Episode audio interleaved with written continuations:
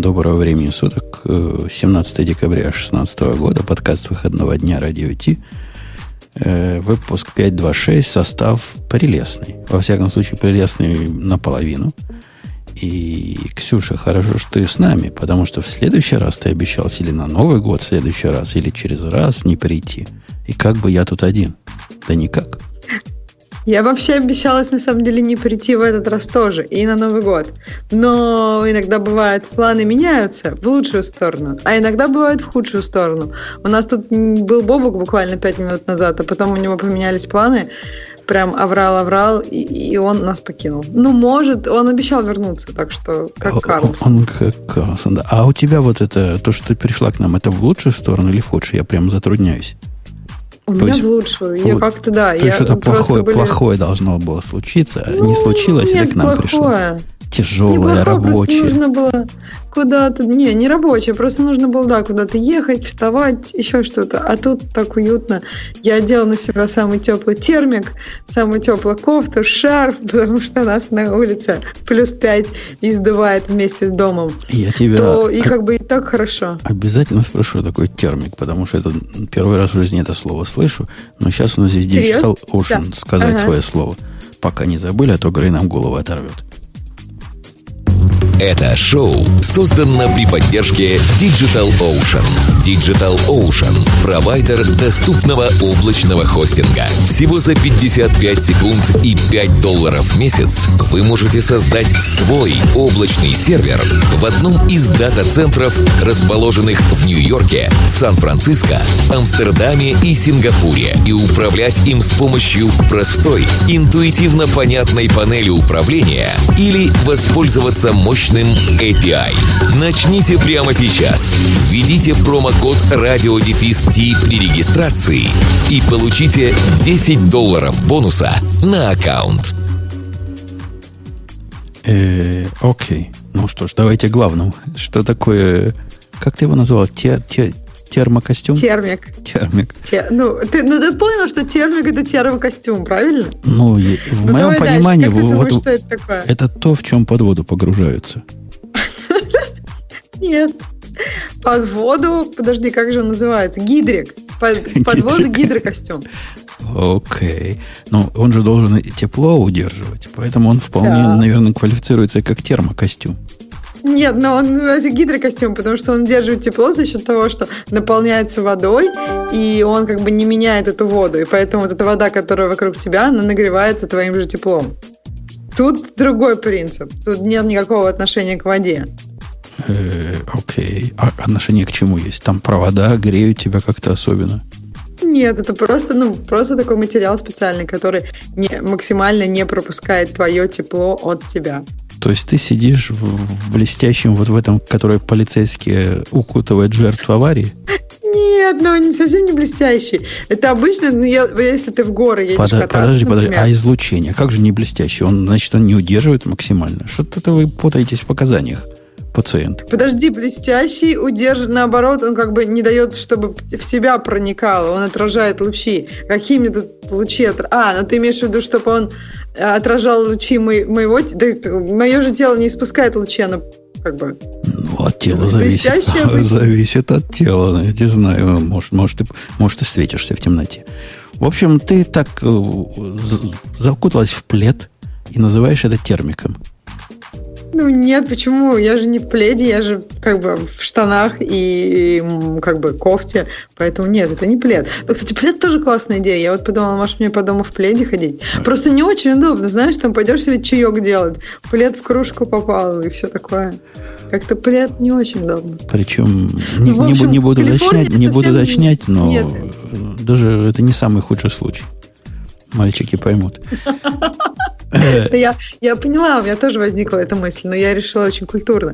В общем, я просто к тому, что в Калифорнии солнечно, но собака холодно. Вот. Ну что, по темам? У нас на Чикагщине, а мы почем, по-твоему? У нас на Чикагщине тоже холодно, но обещают какой-то экстремальный холод. То ли завтра, то ли послезавтра. Сейчас всего минус 6 по- по-русски, а обещают то ли минус 20, то ли минус 25 завтра, послезавтра. Представляешь? Ну, как, у вас прям ух. Экст, экстремальные холода. Э, окей. Ну что, ну что, мы поехали. Сейчас я последний момент про погоду. В моей родной Ухте недавно было минус 33, а сейчас, по-моему, просто минус 30. Поэтому, как бы, все эти, все остальное уже как-то не котируется, уже не так страшно. Ну, все, наверное, не, поехали, здесь, да? Здесь часто бывает, вот на Чикагщине такая холодрыга, что...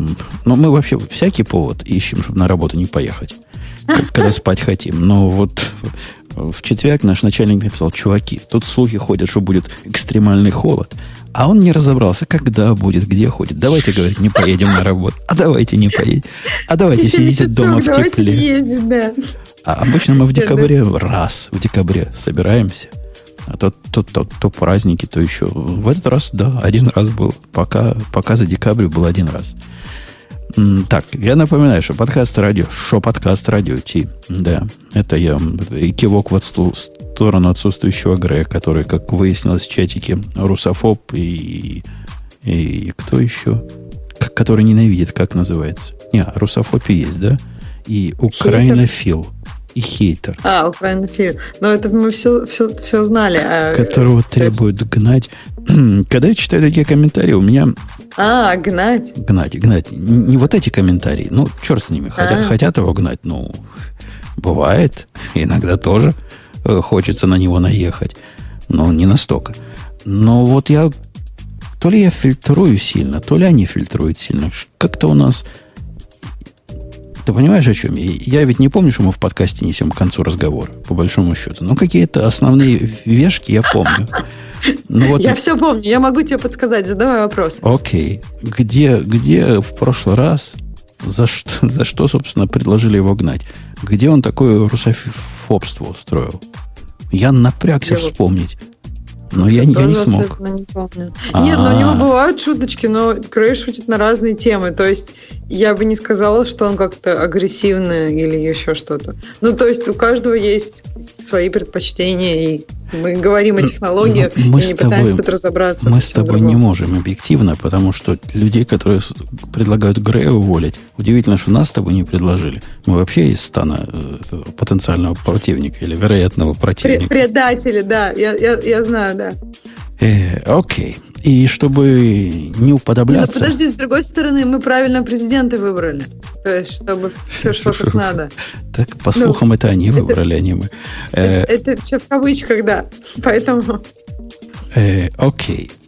Чтобы не уподобляться вот этим изменникам, мы же не можем своему слову изменять. Мы должны продолжить наше славное дело. На каком... Я помню, мы на каком-то боте кучеревом на Xenx остановились, правильно? правильно? Да, да, да, точно.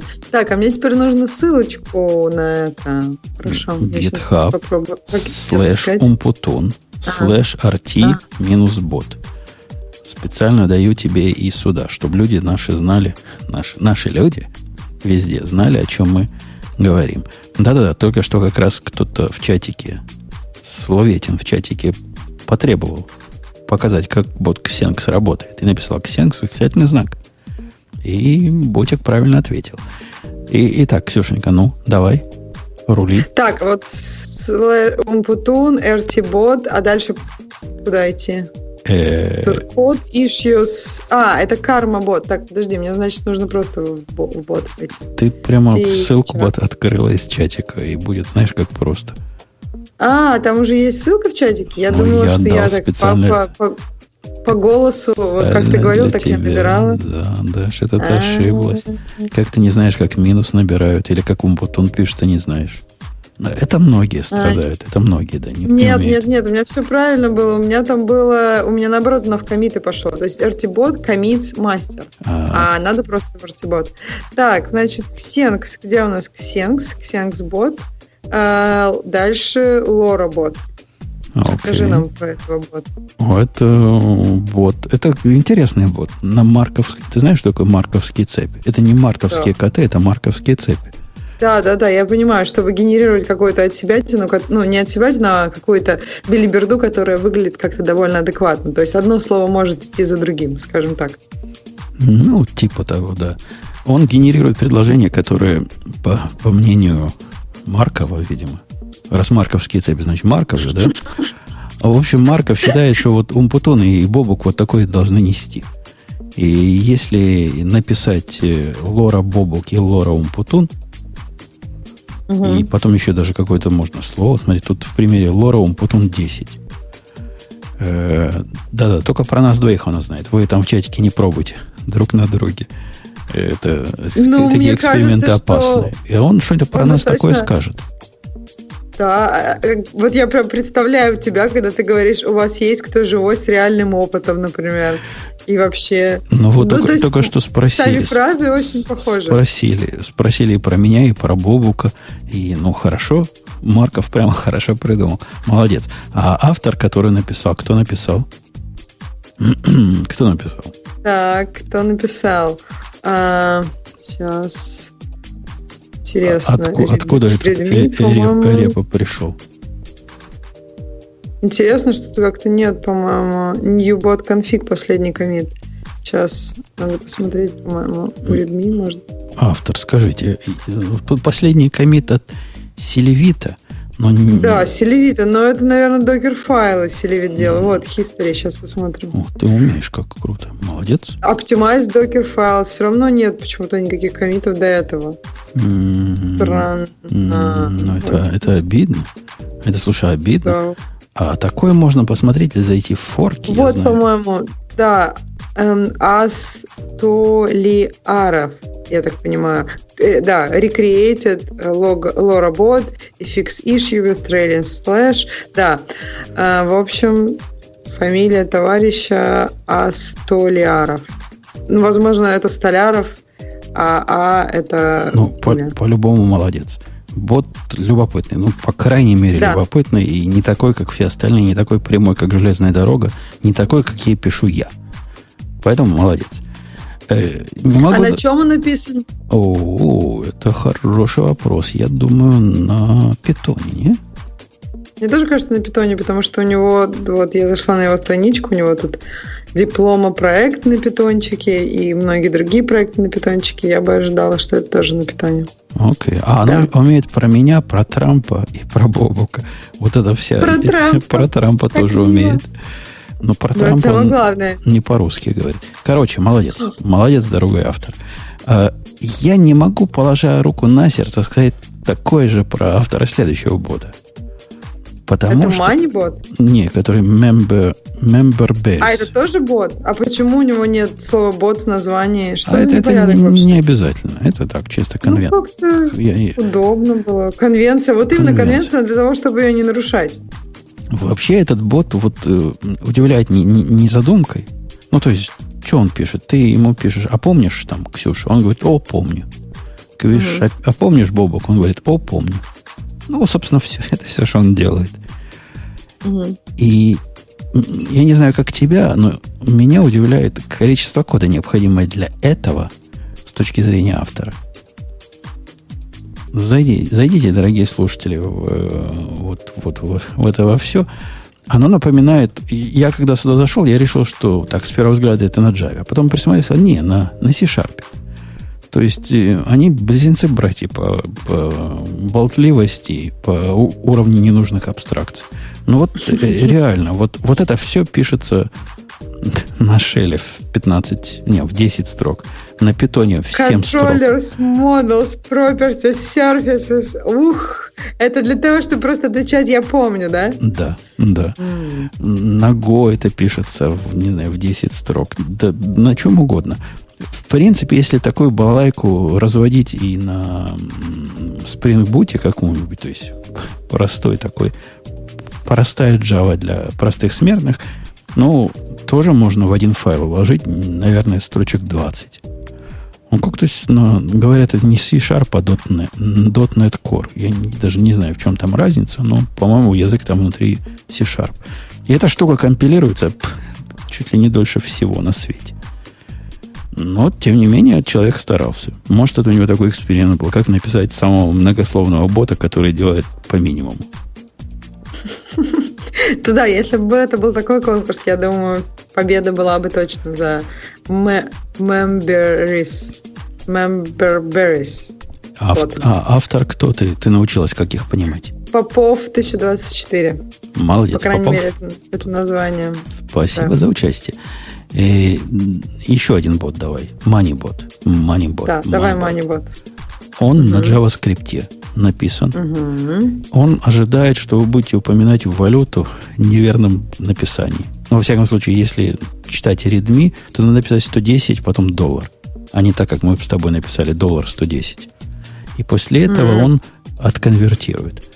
Давай упомянута какая-то валюта. Вот я ее упомяну. О, что-то, да, что-то отвечает и мне, и, и человеку свыше ответил. 110 долларов, говорит, это 825 рублей. А если я как люди Ух ты, как интересно. 115 долларов, как люди, по-моему, да, как, как, как люди он не сможет. Нет. Никак, нет. Никак. Ну-ка, нет, ну интересно вообще, такая забавная штука. То есть, получается, можно спросить. Ну, ну это, да, просто может, немножко непривычно доллар в конце, да, но вообще забавно. Да, доллар надо, надо бы ослабить э, автора. Кто автор у нас? Эксельбан. А, Эксельбан. А, да, Эксельбан. Я тут посмотрела имя товарища, и зовут его Серхий Митровицкий. И да, в общем, в общем молодец, но, но сделай, чтобы чтоб, чтоб и с той стороны доллар понимала, а то будут, будут инцесты. Ну, кстати, да, и евро же тоже пишут обычно, ну, если знаком, то перед, правильно? Вот полезно, зря вы там ржете, потому что мы когда с Ксюшей разговариваем, а Бобу говорит, да, она там стоит, там, не знаю, 357 миллионов рублей, мы в удивлении, это ж вообще сколько? Или Интересно. Вот, да, да, Мне да. кажется, классный бот. Там выше, когда меня человек спрашивал, а вот я купил бутылку за столько-то рублей, это нормально? Как-то бот не среагировал, но для меня был, было напряжение так сходу перевести, что ж вот эти 6 тысяч рублей означает по, в нормальных деньгах. Э, ну что, вот на этом боте остановимся сегодня. Оставим на следующий да, раз. Да, да, да, конечно. Молодцы, мы с тобой. Мне кажется, еще у нас, э, мы же их алфавитно смотрим, а они же еще добавляются, правильно? Ну, как-то не особо активно. Но если Нет? Вот, ну ладно. Я не, не помню. Я просто думаю, что у нас, возможно, будут э, эти гапы какие-то, которые вот мы, типа, мы вот уже все до Ксенкс, все выше Ксенкс обсудили, а там могли добавиться. Но мы, когда в итоге дойдем до конца, можем подумать, может, еще какие-то, которые нам нравятся, интересные. А, или можно посмотреть еще по количеству дней, когда закомичено было тоже. Ну, а мы... И вот, по-моему, вот этот do, do it bot для чата радио IT отвечает на разные слова, цитируя Шайа Лабафа. То ли я его заблокировал, то ли он никогда не работал. И не помню. То ли он... Ну да, новый. мне кажется... Не, по-моему, ты говорил, что, что э, очень многословно было, нет? А, он на все отвечал, я да, помню, поэтому я его убрал. Да, да, да. да но, про, видите, мы... про какие-то боты было, да. То есть, вот мне кажется, этот бот как раз э, достаточно адекватный. Ну, то есть у него есть четкая необходимость. Он не будет отвечать на все. А когда люди говорят про деньги, то, наверное, да, удобно знать несколько О, Он работает, отвечает. Не, не убрал, видишь, он нашел. О, so just do it. Mm. Ответил, окей. А, если ты что-то хочешь, он тебе ответит, сделай, сделай это. Ну да. А, глубоко. Наверное, мы не обсуждали такой бот. Он редко говорит, пишет автор или не автор, или просто человек с улицы. Ну, ладно, это будет как раз в ту сторону, к которой боты мы потом пройдемся гребенкой мелкой и кого упустили, угу. вспомним. Э, напомним мы также, что сегодня же подкаст, а для подкаста бывают темы, и темы у тебя открыты. И первая тема вызывает э, дрожь в чреслах. Не знаю, как у тебя, но у меня чресла уже за, за, задрожали. Ну, у меня логично нет, потому что если мы говорим о первой теме, которая касается всеми нашей любимой компании Oracle, то у меня ничего не дрожит. С какой стати у меня это должно дрожать? Подожди, подожди, что значит не дрожит? Не, я понимаю, что вы там своим да. кооперативчиком можете вполне Oracle этот купить, продать и, и на пять частей разделить, если вам понадобится лицензия на Java. Но, Вдруг, на, да. но нам-то, обычным людям, которые... Ну, я бы даже не из-за этого. Я бы скорее сказала про то, что как бы вот нашему, как ты говоришь, корпоративчику там C++, PHP и мобильные технологии. Ну, то есть даже как бы если надо, то как бы зачем? Поэтому, ну, просто как бы не, не совершенно нет какой-то такой завязки на Java жесткой. Так получилось просто. Ну, я не знаю, хорошо это или плохо, но медицинский факт, что у многих, у многих, у, много, у да. многих завязка это есть. И эти многие наверняка помнят, что в далекие времена, когда Oracle купил все, что осталось на тот момент от Сана, включая Java. Шесть лет. Это интересный момент, что вот прошло шесть лет. И? И, в принципе, были такие опасения. Наверное, и мы в этом подкасте эти опасения высказывали, а что с Java будет. Были опасения, закроют они ее или нет, потому что, может, она как-то их стратегические интересы не вкладывается, еще чего-то. Я не помню, опасались ли мы, что с нас начнут брать деньгу за Java. Этого я не помню, врать не буду. А по-моему, мы опасались. По-моему, как раз, когда, ну, я не помню, как именно мы, но общественность очень нервничала по этому поводу. Когда было обнародовано, вот, там, Oracle покупает Java, Sana, это был какое-то такое вот, ну, прям большое событие. И все думали, что Oracle сразу, как только он купит, начнет со всех трясти деньги. Это же Oracle, у них же одни адвокаты, они технологические работники. Ну, то есть хайп был, но потом он как-то поутих. То есть годы шли, вроде как Oracle, вроде как даже комьюнити, и вроде как все нормально, все так же open source. Но сейчас, я так понимаю, ситуация меняется. Они начинают гоняться за... И это, в принципе, не, не виртуальная история. Oracle известен тем, как они жестоко гоняются за тем, кого они считают нарушителями. И были скандальные истории, когда был всплеск гоняний за нарушителями. Ну, кого они считают нарушителями? Например, у тебя какой-нибудь Oracle, э, база данных с лицензией на одну, а ты ее немножко не так используешь. Возможно, даже не со зла. Просто неправильно ядра посчитал. Черт его знает. Но, в общем, они гоняются успешно. И когда догонят, пытаются всячески наказать большим-большим рублем. Э, там были истории скандальные тем, что мы вас догнали, но мы с вас миллионы и миллиарды брать не будем, если вы тут на, на всю оставшуюся жизнь подпишетесь на наш клауд. Это у них была такая стратегия загоняния людей в свои облака. Э, мы на это так, я на это смотрел индифферентно. Ну, гоняются и гоняются. Меня-то не догонят. А теперь похоже, что могут и догнать. Потому что они стали за пользователями Java гоняться. И... и там, насколько я понимаю, все сложно, потому что они нет четкого понимания и нет каких-то всем известных границ, когда это платно и когда это не платно. То есть то, что выложено у них на сайте, э, все привыкли к идее, что ну, Java, она бесплатная. Ты используешь Java, и есть какие-то только очень маленькие исключения. Вот. То есть в этой статье приведено, что Sun тоже брало деньги за Java, но только в каких-то очень исключительных случаях. Я так понимаю, что в Blu-ray проигрывателях она получала деньги за Java. И, а, а Oracle пытается, да. Там ты... вообще, когда ходишь, если вы ходили Java загружать, ну, какой народ, народ загружает Java? Я не знаю. Народ, по-моему, никакую Java не загружает, а разработчики загружают э, JRE. То есть Java, угу. вот то, то, что надо для компиляции, где JDK, тулзы, где да. тулзы. Угу.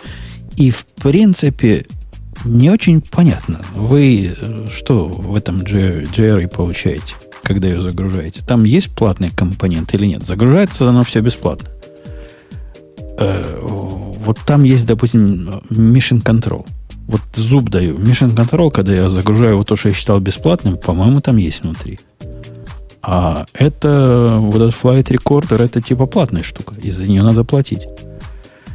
Потом при доставке, собственно, J, не JRE, а SDK. Ну, то есть не SDK, простите, а виртуальной машины. Э, что-то я в терминах попутался. JVM ты имел в виду? JVM на машине. У них есть SDK, это JDK называется, и JRE это для запуска. Вот, чтобы сам себя поправить. Когда вы вот этот э, JRE устанавливаете на Linux, вот так как я устанавливаю, я почти уверен, что они могут постучаться ко мне в двери. Потому что так, по-моему, все устанавливают. То есть э, есть репозиторий такой боковой в Ubuntu в какой-нибудь или в чем-то другом. И в нем там робот отвечает на вопрос, да, я согласен с их условиями. Явно это такое крутое нарушение, за которое меня можно рублем прижать. Хотя весь мир так делает.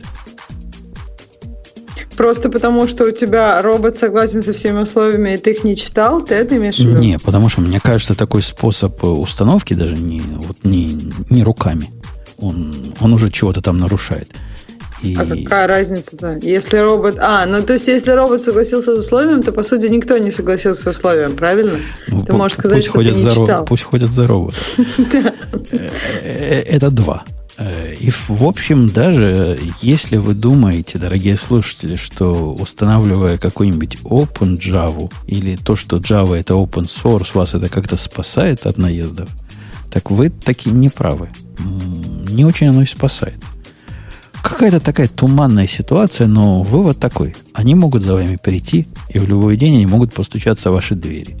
И попросить от вас ни много ни мало, ну, например, 15 тысяч, 15 тысяч долларов за процессор. А процессоров у вас много, может быть. Меня вообще смущает как-то вот эта ситуация. Ну, то есть я иногда, например, тоже там для своей курсеры захожу и скачиваю Java. Но они же ничего не говорят про деньги. И по идее там вот есть такое очень невнятное определение general purpose. То есть, по идее, если ты на этом деньги не зарабатываешь, то вроде как ну, к тебе точно не придут. Но теоретически для компании это все тоже как-то очень неясно. Да, они, например, на этом деньги зарабатывают. И могут ли к ним прийти? Не могут к ним прийти? Ну, то есть, я не знаю, мне кажется, гораздо проще, когда ты заходишь на сайт, и тебе сразу говорят количество денег, которые тебе нужно заплатить. Как, например, там в IntelliJ IDEA. И есть бесплатная версия, которая комьюнити, которая понятно, что если с этого кода ты что-то делаешь тут, ты не можешь с этого зарабатывать деньги. Ну, если ты зарабатываешь деньги, тебе нужна другая версия. То есть как-то все все ясность есть. А тут ясности никакой, мне кажется, поэтому еще ну, страшнее. И мне кажется, конечно, Oracle будет приходить к тем, у кого денег много, и загонять их, опять же, наверное, в свое облако или еще куда-нибудь. Э, я бы вот на... Ты как раз расслабляешь наших слушателей. Э, я сталкивался в своей жизни с практикой, работая в маленькой уже компании, когда э, вот такой подобного поведения компания ходит за мелкими компаниями, то есть они крупных крупных причесывают, mm-hmm. типа такие жирные лоеры. А вот такие, которые первогодки, они же тоже mm-hmm. получают по количеству высосанных из людей денег. Они ходят за мелкими. И к нам реально mm-hmm. приходили люди, которые проверяли использование, требовали такого страшного. Все условия, которые они поставили, были выставлены так вот по проверке. Вот как, как Oracle может убедиться в этом? Черт его знает. Я не знаю, как Oracle. Но вот эти орлы, которые приходили к нам, требовали открытия баз данных, показа всего кода, проверки там всего такого, выдачу им всех, значит, имен, имен и пароли, чтобы они могли сами проверить. Страшное дело. В общем, условия не, невыполнимые с точки зрения нас. Нам было дешевле от них вообще отказаться и найти альтернативу, что было непросто. С Oracle, ну, это прямо не так, не так, чтобы и альтернатива есть. Куда? На, на, на .NET, на, на C-Sharp – Прости, Господи. Никак. Ну как же, я думала про Go, мне кажется, может Go пойти по планете. То есть вообще, мне кажется, интересно подумать о том, что может случиться с индустрией, если вот будет несколько, например, показательных де- как бы таких дел про Java, люди начнут бояться, люди начнут потихоньку меньше ее использовать, и кто встанет на место Java? Вот мне кажется, это очень интересный момент. Да никто не станет. Просто люди станут платить. И я думаю, единственный да, выход из этого будет приятен для Oracle. Те, за кем, они, за кем они придут, у них выхода не будет. Это как, э, ну, как, как программа, которая вам все шифрует. О чем мы Я ниже согласна, поговорим. но это, это же, это, мне кажется, такая бомба замедленного действия. Те, кто будут сейчас начинать, они не будут брать Java, потому что когда ты начинаешь, ты понимаешь, что за тобой, за тобой скоро придут, ты скорее начнешь какого-то другого языка. Нет? Э, И у Java, мне кажется, это, нет таких... Ты понимаешь, это даже не самый главный довод. Представьте компания. Я не знаю, это какой-нибудь да. Bloomberg. Или это угу. какой-нибудь Facebook, прости господи. Не Facebook. В Фейсбуке не надо Java. Это какая-нибудь Google. И тебе стоит а вопрос. у Google тоже у них там У них там Java, Java дофига. У Google дофига угу. Java. И тебе стоит вопрос. Вот сейчас Java у вас начнут деньги брать. Мне чего делать? Этих, э, этих детей отмыть или новых нарожать? Понятно, этих отмоют. Понятно, заплатят все, что они хотят, чтобы не приставали я и будут дальше что большие писать. компании, конечно, да. То есть, если ты блю... Вот смотри, я считаю, что те компании, которые не технические, они точно все заплатят. Те компании, которые технические, взвесят все и тоже заплатят.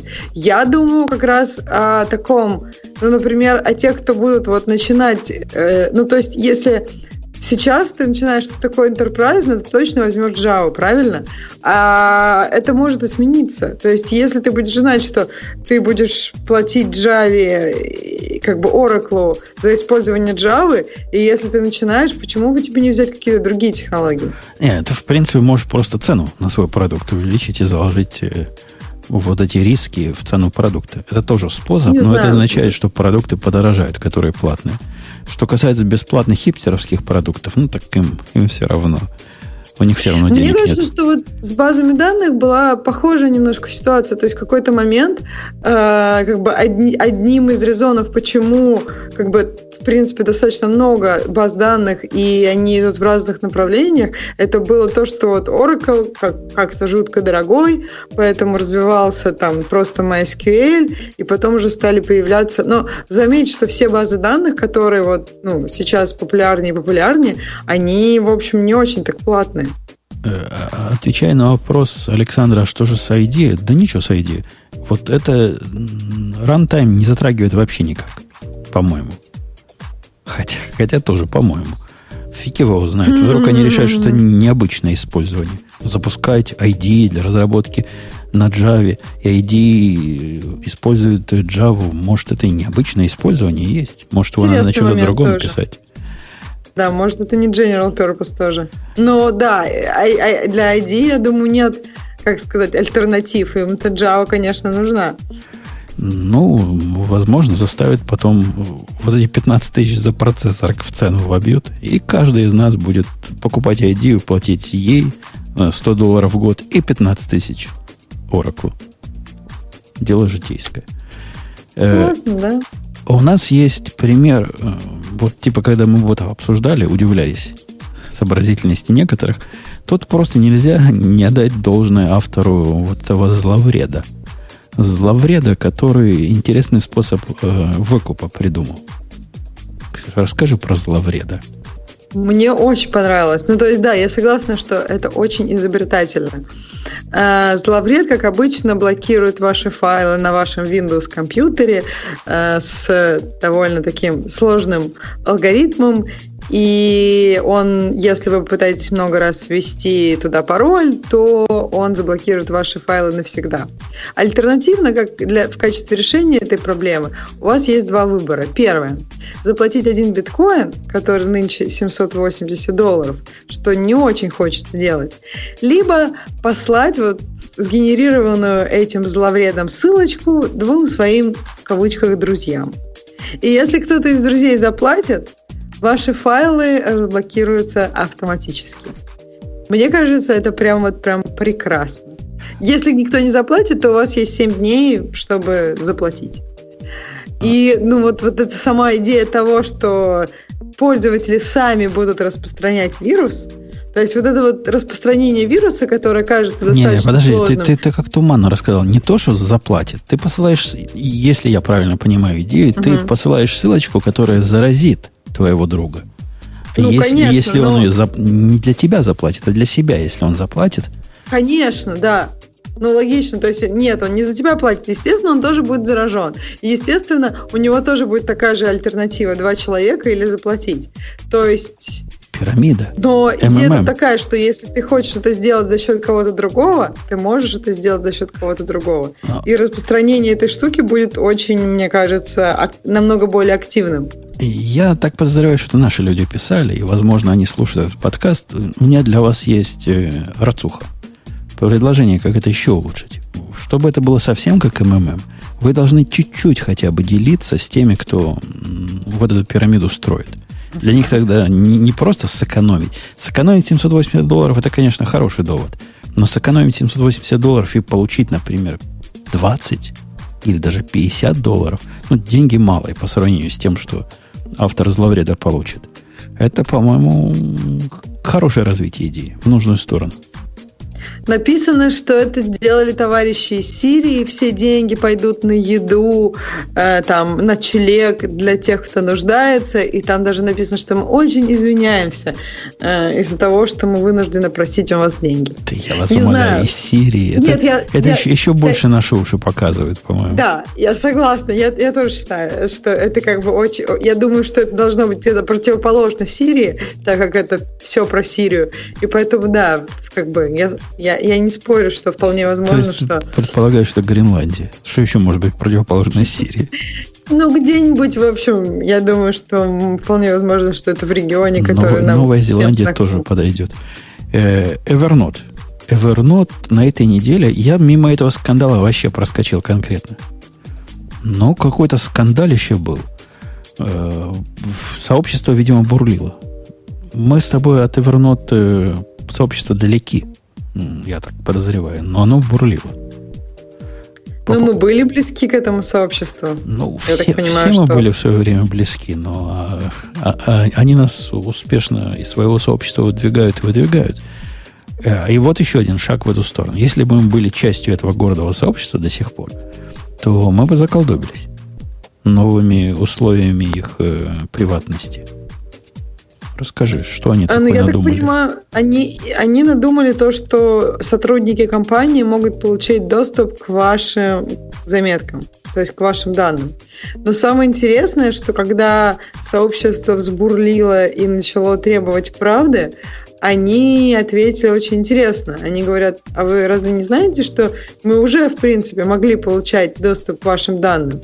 Но просто раньше, я так понимаю, это было достаточно четко, в каких случаях они могут получать этот доступ. То есть раньше это если это как бы законом требуется, либо э, по вашей просьбе для того, чтобы там... Ну, то есть разные какие-то достаточно адекватные моменты, по которым это все могло как бы требоваться. Но а сейчас я так понимаю, что один из требований, ну, как бы один из причин, по, по которой они хотят получать доступ к вашим данным, это отлаживать их машин learning алгоритмы. Правильно? И, и лучше. Ну, там как-то как странно сформулировано. Но если вот напрямую понимать, они говорят, у нас теперь официальное право есть, и вы с ним должны согласиться, или не использовать наш продукт. Я забегу вперед, они уже это откатили. Сообщество сказало свое веское фе. Э, и, в принципе, наши аналитики, наши люди и наши алгоритмы могут э, смотреть не только в нот, которые вы там, захватили из интернета, неважно, откуда они пришли, руками писали. Пишите вы план, например, создать бомбу, чтобы убить все человечество. Ну, здравая мысль, интересная цель. И теперь вы не можете это делать в, интер... потому что иди знай, кто, кто это прочтет. Никаких, никаких, например, списков там интимных покупок или интимных партнеров. Или, ну, серьезно говоря, вот люди возмущаются это не, не, не по этому поводу, а, например, кто-то болен. И кто-то собирает там себе список лекарств и разных методов и разных исследований в сторону своей болезни. По миллиону причин он не хочет, чтобы его информация утекала. И он, как проклятый, в Гугле ищет все это в приватном режиме, скрывается за 35 анонимайзерами, и все это собирает потом у себя, значит, любовно в том, что он считает локально. А нет, не локально больше. И официально, больше не локально. Ну, можно же шифровать это все еще. То есть можно же заморочиться как-нибудь.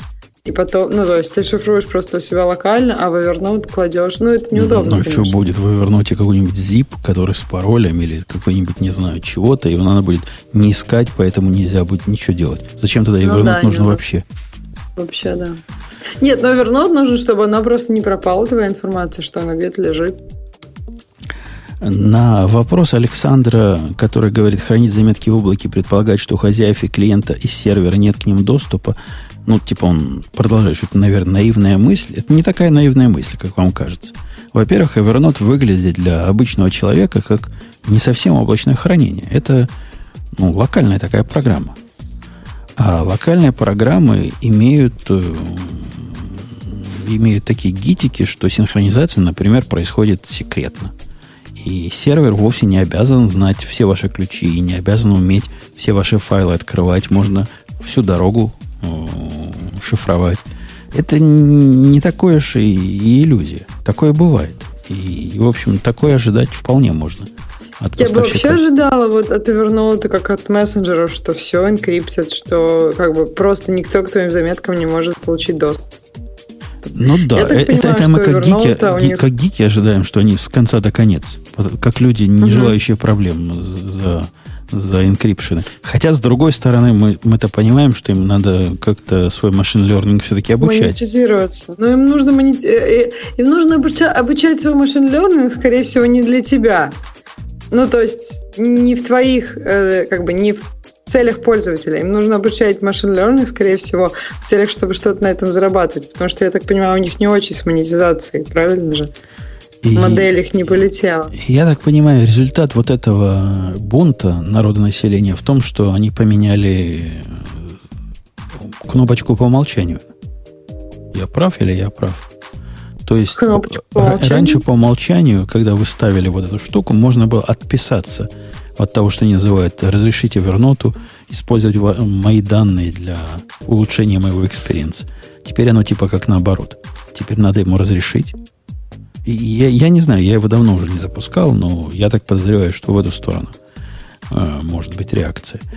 Да, я уже давно тоже не запускала, я как-то не особо. Я планирую, ну, у меня есть там некоторые данные, которые, наверное, уже надо быстренько перенести куда-то. Они там не очень секретные, но не хотелось бы их терять. Ну, э, вообще, да, конечно, очень странно. Microsoft и Apple на этой неделе. Друзья. Друзья, большие друзья. Как-то Microsoft э, отчиталась радостно, что такого никогда не было, и вот опять. На Verge у нас есть статья, которую вот я сейчас выбрал, о том, что этот год был рекордный по беженцам. Не сирийские беженцы, а Apple беженцы бегут в сторону Microsoft, бегут толпами, странами и континентами. И нет конца ими края. Я паузу ну, мне кажется, Microsoft очень часто, очень часто, а, мне кажется, в этом отчитывается. Как-то вот, все-таки, мне кажется, пока что не особо это заметно. Я не знаю. То есть, мне кажется, что все эти статистики, по которым отчитываются, обычно очень в свою сторону. Потом оказывается, что это в одной стране, в одном штате, только один девайс, сравниваем не со всеми макбуками, а с одной версией, но все серфисы и так далее. И вместо ну, пяти человек. В прошлом знаю, году видишь... 10 в этом. Я, я видел вчера в магазине, я пошел в магазин. Угу. Не помню зачем. Позавчера. И там они стоят, такой, такой магазин, где Microsoft стоят прямо лицом к лицу против отдела Apple. Вот стоят, знаешь, друг на друга смотрят. И насколько мне хочется, не могу я себе представить, вовсе не из-за моего Apple фанбойства, поверьте, а из-за того, что прелестен, прелестен новый 13-дюймовый э, MacBook Pro. Его просто хочется взять и унести. Настолько, что я оцениваю реально то, что я в прошлый раз еще говорил, и в позапрошлый раз, то, что давно не делал, самому его покупать. То есть я оцениваю серьезно самому его купить. Даже не ждать работу. Это же как? Это же просто за гранью. То есть это вообще. Так вот, когда подходишь с другой стороны и видишь э, альтернативный продукт, ну, тот самый, на который перебежчики идут на Surface Book, во-первых, за него цены не сложишь. Вы видели, сколько эти сервисы стоят? Они совершенно конских денег стоят. Я понимаю, что они как раз для бобуков, которые любят там, не знаю, чего-то особенное от своих ноутбуков. Но ладно. Конская цена, ну, положим, особенно если не сам покупать, вас это не волнует. Оно тяжелое. Эта штука выглядит вот очень инженерно, очень так солидно с моей точки зрения. Подожди, а сколько он стоит? Вот я сейчас погуглила, как-то я не вижу конских цен. Ну, что там там говоришь, вот тот, который лежит на витрине у них, там стоит 2 900. Mm. А 2 900 и... Как напи... Я нашла какой-то за 800 долларов. Нет, что-то ты не то смотрел. Вот этот ноут, который у них, ну, настоящий ноутбук, а, который... ноут. Я смотрю, вот просто в статье у нас вспоминается Surface Pro 4. Вот я открыла Surface Pro 4. Хорошо, это iPad, правильно не, же? Ну, кто, кто ну, с iPad переходит? Тут да, чувак нужен... ноут держит, да. да. Вот 2900 пишет да. нам Словетин. И я помню, что какие-то деньги были странные. То есть они-то выставляют в режим привлечения такую самую доступную цену, я так понимаю. И если вам его добить до нужного вам всего, то ну, я, я когда вот этот MacBook Pro самый, самый, что на есть, максимально себе подбирал, по-моему, больше 2800 его не сделать. Вот что ты в него не пихай, ну, если, конечно, фотошопы к нему не прикладываешь и всякое прочее, что можно купить почему-то, когда покупаешь, вот там Adobe разные можно купить, еще чего-то, то он, по-моему, в 2800 максимальный, 13-дюймовый укладывается. С самым апгрейженным процессором, самой большой памятью самым большим доступным, по-моему, терабайтным SSD сториджем. То есть он заканчивается на 2800, 2900, а этот, значит, начинается с такой цены. Э, это одно. И это даже не самое главное. А самое главное, его в руки возьмите. Вот ты его берешь в руки и чувствуешь, что маешь вещь. Маешь такую тяжелую, серьезную вещь. Он, я не знаю, как он объективно, но субъективно он тяжелее моего существующего MacBook Pro и он такой толстый. У него вот эта верхняя половина, которая с дисплеем, и нижняя половина, они одинаковой толщины практически. То есть каждая из них как по толщине, как новый MacBook Pro. Субъективно. Но тем не менее, субъективно это же это ж самое главное. Что, что еще бывает важнее? Правильно, Ксюша, я говорю? Ну, это для меня важно, когда я кому-то рассказываю, что там она легче, тяжелее. Мне все говорят, да, ты девочка, что, что ты не можешь донести его. Ну, то есть, что настоящих как бы, я не знаю, программистов пацанов, или мужиков пацанов это не волнует. Не пацанов, да. Да, как он легкий, то есть он должен быть таким, чтобы убить можно было. Если ты в темном переулке, чем ты будешь убивать? Этим макбуком он развалится быстро. Э, но, тем не менее, они утверждают, что перебежчики перебегают. И, ну да, движуха вот это была. Мы, мы все уйдем, мы все уйдем. Вы нам не дали 32 гигабайта, мощную NVIDIA и всякие другие ништяки. Поэтому мы пойдем на Microsoft. И я думаю, вот, вот честное слово, я думаю, у них раньше 100 человек переходило в год, а теперь у них переходит 200 человек в год. Вот где-то такого примерно порядка гордой цифры двукратного увеличения должны быть. Так опять же, вот переходить, это с чего? То есть, может быть, я просто, у меня был дома писюк очень старый, я купил, продолжаю покупать Microsoft. Это считается переходом не, или не они считается? говорят, переход с Mac, эти, беженцы А как они узнают? Как они Приходит узнают? человек, приносит свой Mac и говорит, а у него же там скидочка есть, если ты свой какой-нибудь старый Mac приносишь. А, да. Ну, да, интересно. Да. Интересно. Так ну, в общем, как, как обычно, тут нет в этой статье нет ни одной цифры.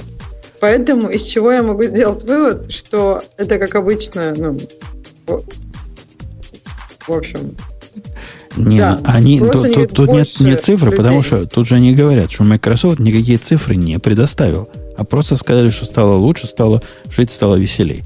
Веселее. Нет, ну это хорошо, все так, таких статей полно. Ну, то есть, интересно было бы, конечно, если индустрия действительно меняется, мне бы интересно было это замечать. Может быть, я, конечно, в плохой части, не знаю, мира нахожусь, но я вот вокруг себя совершенно не вижу этого. То есть в технической такой индустрии как-то вот а он, он, ноутбуков. У, у, у нас чувак, у нас чувак один на работе. Э, наоборот, как раз перебежчик из мира Microsoft в мир Mac. Когда два года назад пришло время менять нам, или три года назад, мы меняли все компьютеры и все купили себе Mac, и Mac ему купили. И этот угу. дятел, представляешь, сказал, ой, что-то оно все не так. Как-то я не привык. Угу. Заберите его обратно. И дайте мне виндовый, как я люблю и как я всю жизнь пользуюсь. Получил какой-то крутой Vaio Sony. Столько же стоит или даже дороже стоит. Очень крутой. Намучился с ним неимоверно, теперь говорит, не, все, все, все. Я хочу, как у вас, чтобы было. Не хочу его так много чинить. Так что вот у нас перебежчик есть из, из альтернативного мира. Живой случай. У меня тут, ну, в принципе, особенно в, Се- Сиэтле, таких много, если мы говорим про работу, потому что в Сиэтле, если ты работала в Microsoft, то там тебя окружает такая инфраструктура полная, что там, наверное, очень трудно было бы с маком. Поэтому все люди с, Mac, с виндой. Потом, когда, если ты уже не работаешь в Microsoft, то во всем остальном мире удобнее с маком часто. Да с маком, с маком всегда удобнее. А с инфраструктурой Microsoft, пусть он, или с Azure ом, прости господи, пусть наши враги с тобой работают. Да, Не пожелай врагу. По поводу пожелай другу. Противоположную. И странная такая на Хабре статья, да и странная сама заметка от, э, ну, что там скрывать, любимой нами компании JetBrains. Но заметку я конкретно не, не одобряю, потому что они профукали все полимеры.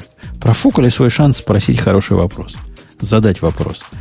Речь идет о том, что JetBrains наконец-то, наконец на пятом или шестом году существования языка Go заметила, что да, такой язык есть. Такие, да, действительно, на него стоит посмотреть пристально, а не так, как мы смотрели до этого, когда нам нечем другим заниматься, у нас какие-то полтора человека помогают комьюнити пилить какой-то левый плагин, который работает так, что лучше бы не работал. Я, я когда со своим коллегой обсуждаю вот этот вопрос, он мне эту ссылочку прислал, и он же говорит, ну тебе, наверное, это не надо, ты же на атоме сидишь со своим Go. И я ему ответил, чувак, я на атоме сижу, потому что на, на ID сидеть гораздо хуже, если вы разрабатываете на Go.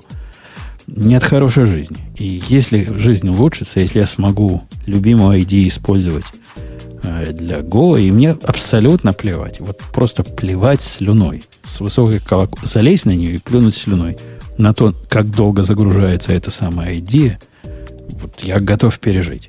У меня атом загружается секунд 40, а идея загружается минуты 3-4 один раз после включения компьютера. Мне на это глубоко и широко плевать.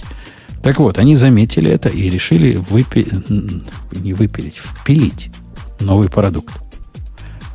Я так понимаю, Ксюша, поправь меня, если я не прав. Речь идет о продукте класса вот типа PyCharm, который такая под множество э, универсальной ID. И, конечно, это будет плагином к универсальной ID, но вроде бы это чисто платный продукт. То есть на Go для, для фана никто не пишет. Ну да, мне показалось также, что это как, как печаром. Мне показалось интересным, что это у нас тут есть статья на Хабр-Хабре. У тебя твой коллега, ты сказала коллега или знакомый, читает Хабр-Хабр? Не, это он читает JetBrains. JetBrains а, веб-сайтик а у нас там просто... был. А у нас, а, обе, у нас статья... обе есть. И та, а, и другая. Хорошо, но ты выбрал ту, которую, да, на Хабре. А, тут э, они, по-моему, только говорят, да, что открылось, закры... ну, началось закрытое тестирование этой новой IDE, она на базе IntelliJ IDE. Мне кажется, да, очень похожа на PCharm. А почему ты считаешь поздно? Ну, то есть вот не, по я не говорю поздно, я два обиняка а... на них кидаю. Во-первых, я запросил себе доступ, они меня, значит, поставили в очередь как простого смертного. То есть меня, а. меня поставили в очередь. Ага, а у тебя... Как, то есть конкретно. То есть ты это вообще... простой смертный? Ты это серьезно сейчас спросил? Я звезда и знаменитость. А, звезда. А ты там написал, что ты звезда, когда ты просил у них ключик? Или они сами должны Слушайте, знать? если IntelliJ ID не знает, кто такой Путон, то нам с этой компанией не по пути. Это что такое вообще? Это кто такие? Кто эти люди? Это раз. Во-вторых, ну, реально, когда они меня спрашивали в свое время про разные продукты, у меня был опыт общения с ними вот напрямую по поводу продуктов, где я бухтел, они слышали бухтение и спрашивали мнение, и даже из этого чего-то получалось в разное время. Это могло быть взаимовыгодное сотрудничество, ну, может, дойдет до кого-то, что надо, надо Умпутуна впустить. Вот кто слышит, там передайте. Он хорошего подскажет. Он практик, а не какой теоретик. А упущенная возможность не в этом. Я полностью тремя руками за. Пишите. Ниша пуста. То, что Eclipse, мой коллега, который пишет на Go, вот не мой коллега, это вот тот самый программист, код которого я время от времени показываю. Можно его коллегой назвать? Ну, наверное, подчиненный. Так вот, он на Eclipse все это пишет. Ну, судя по тому, что он пишет на Eclipse и какие у него там бывают проблемы, то есть он что-то на Eclipse написал, закоммитил в CI, а CI отказывается это даже компилировать, потому что линтеры не проходят. То есть его Eclipse, видимо, половину линтеров умеет так он делать, на Eclipse половину... пишет в Go? Да-да, говорит, очень хорошо на Eclipse писать в Go. Я не знаю, не пробовал. Говорит, есть плагины, есть все на свете. Вроде даже дебаг есть. Хотя Вот зуб не дам по этому поводу. В мире Go, знаешь, дебажить не принято. Э, он как-то на Eclipse пишет. Да. И ему это все равно. А про потерянную возможность я к чему? К тому, что если вы пишете вот такую статью, возможно, вы знаете, чего вам надо и так писать. Возможно, у вас нет никаких вопросов к сообществу дельных, которые спросить. Например, что бы сообщество хотело. Но есть два момента. Во-первых, когда вы подписываетесь на их э, список ожидания, они вам задают пристраннейшие вопросы. Во-первых, они вас спросят, а вы как? Вы уже ногой пишете или нет? Ну ладно, им статистика нужна. Сколько у вас в компании человек? Ладно. Можно представить, они хотят понять, вы вообще весомый потенциальный заказчик или нет. Но дальше они спрашивают странный вопрос. Задают вопрос такой. Какой системой вендоринга вы сейчас пользуетесь? То есть это реально единственный технический вопрос, который их интересует. При этом они приводят э, список систем вендоринга, некоторые из которых друг другу противоречат. Например, они говорят, вендоринг эксперимент называют. То, что не является экспериментом уже давно. Это версия Go 1.5, которая сто лет в обед. Это был эксперимент. Версия 1.6 это стала стабильным, а в текущей версии 1.7 это стабильно уже две версии. Это раз. Во-вторых, рядом с этим вендорингом они предлагают тебе средства, которые тоже являются этим же самым вендорингом. Например, Go Vendor – это всего лишь tools, такой программка командной строки, которая за тебя этот вендор директорию строит. Это не является э, другим подходом. Да и, в общем, половина из того, что там они приводят, никак не относится к вендорингу, а относится к способу, как этот вендоринг добить. Короче, странный вопрос задали. Но и вопрос, который Может быть, они... они просто статистику хотят немножко подсобрать, как Зачем? люди это обычно Зачем? делают, Зачем? чтобы В думать, Go- что им имплементировать. В Go, в Go есть один, один, в скобочках, один, прописью один способ делать вендоринг стандартный. И никакого другого нет. Есть решения, которые возникли до того, как появился один, в скобочках, прописью один. Этот самый метод, и, ну да, они есть, наверное, есть среди них э, любители этих самых методов, но неважно. Есть один стандартный, э, такой благословенный метод. Как это делать? Зачем эти вопросы задавать, я не знаю. А главное, зачем задавать комьюнити вопрос, а как же нам назвать эту штуку? В результате вся дискуссия везде, не только на Хабре. Это не наши люди такие, это JetBrains такие. Не мы такие, это жизнь такая. На Reddit то же самое.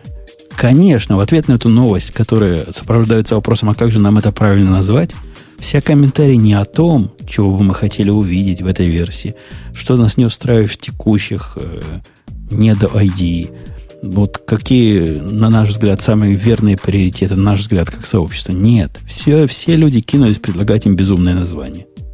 Так, а ты думаешь, это не было их идеей отвлечь внимание от каких-то конкретных вещей? Потому что если они уже начали закрытое тестирование, они не смогут уже что-то глобально переписать. То есть это уже продукт, который, ну, там, такая структура, остов готов.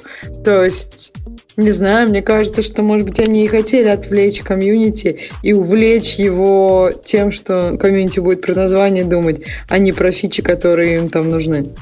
Может быть, но это еще более какая-то позорная стратегия, чем по недоумию. Если они это делают специально для того, чтобы отвлечь, то не, я не верю. Мне кажется, вот эти люди, которые пиаром занимаются и, и прочим, они далеки от э, девелоперского народа. Иначе бы такими глупостями не выходили. Мне просто кажется, что вот это вот э, вопрос про название, оно вызовет, оно вызывает гораздо больше внимания к этой идее. Что, ну, то есть внимание это всегда хорошо, то есть внимание к продукту, правильно? И если как бы всем есть что посоветовать про название, даже если ты на Go не пишешь, но не каждому есть что обсудить по поводу реальной идеи, потому что для этого нужно писать на Go, иметь идеи и так далее.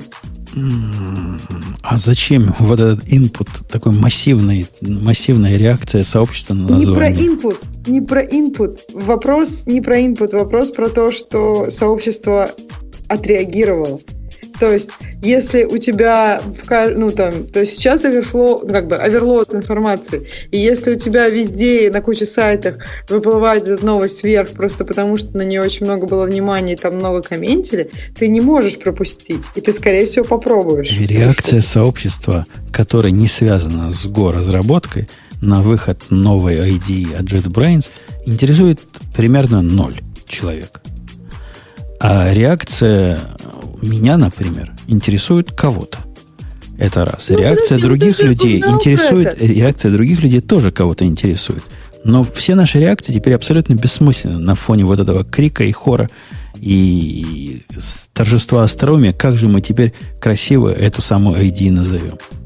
Смотри, первая твоя реакция на какой-то факт, пока ты не попробовал тулзу, особо ничего не стоит. Важнее то, что ты узнал про то, что эта штука есть, чем как ты отреагировал. Кого твоя реакция интересует? То есть ты отреагировал как? Ты узнал про эту штуку. И если они сделали нормальный продукт, а ты про него уже узнал, то ты его попробуешь, и все, как бы продукт найдет покупателя. Да не так. И все. это самое главное. Это не обычный продукт. Это такой специальный продукт для очень капризной публики публики, которая уже имеет альтернативу. Публики, которая пишет вот все то же самое, что они пытаются сделать на вполне продвинутых уже системах. Например, вот это Atom, это продвинутая система для Go? Atom с Go Plus очень продвинутая система. По слухам, VS Code э, с Go плагином вполне продвинутая система. Э, люди из твоего лагеря для Вима какую-то балайку имеют. И тоже говорят, у нас все хорошо. Нет, ну это, это же все не продвинутая система. То, что они говорят, что у них все хорошо, это не значит, ну, то есть, я не знаю, можно и на Java писать в Vime, и что, и можно говорить, что хорошо. Это не значит, что оно на самом деле хорошо. То есть, я считаю, что Vim очень ну, приколен и удобен для каких-то небольших моментов. Но если ты хочешь какого-то рефакторинга серьезного или еще что-то, ну, какой Vim? Ну вот давай, почему бы им об этом, про это с нами не поговорить? Вместо того, чтобы говорить о названии. Было бы интересно поговорить, например, у них есть сейчас, не у них, а плагин, который стандартный, есть какой-то. И, на мой взгляд, он абсолютно не юзабельный. У меня есть э, некие опасения, не нулевые, что их видение того, как разрывают это на Go, отличается от видения меня и от видения других людей, которые реально пишут на Go. И не нулевая часть вот этих людей удивляется, как вот такое можно написать и как вот этим можно пользоваться. Неужели им не интересно мнение вот этой части сообщества, почему э, тем плагином, что есть, пользоваться нельзя? Подожди, а разве они не собирают какие-то отзывы про этот плагин? Ты думаешь, они не базировались они, на я, этих я отзывах? говорю, они, они в этот раз упустили возможность собрать нормальные отзывы и превратили это в дискуссию, а как же мы эту балайку назовем? А почему они сейчас должны были... Понимаешь, сейчас, если они открывают закрытую бету, уже поздно спрашивать, чем вам не нравится плагин, который у нас был там 100-500 лет назад, ну или в смысле все это время. Мне кажется, что они про этот плагин отзывы собирали немножко раньше. Сейчас, когда ты открываешь закрытую бету, уже, ну как бы поздно дискутировать про какие-то глобальные проблемы. Да не, не поздно. То, что они открывают бету, особенно приватную, говорит о том, что они для того и открывают, открывают, чтобы э, один на один подискутировать э, с теми людьми, которые они дают, и получить от них фидбэк.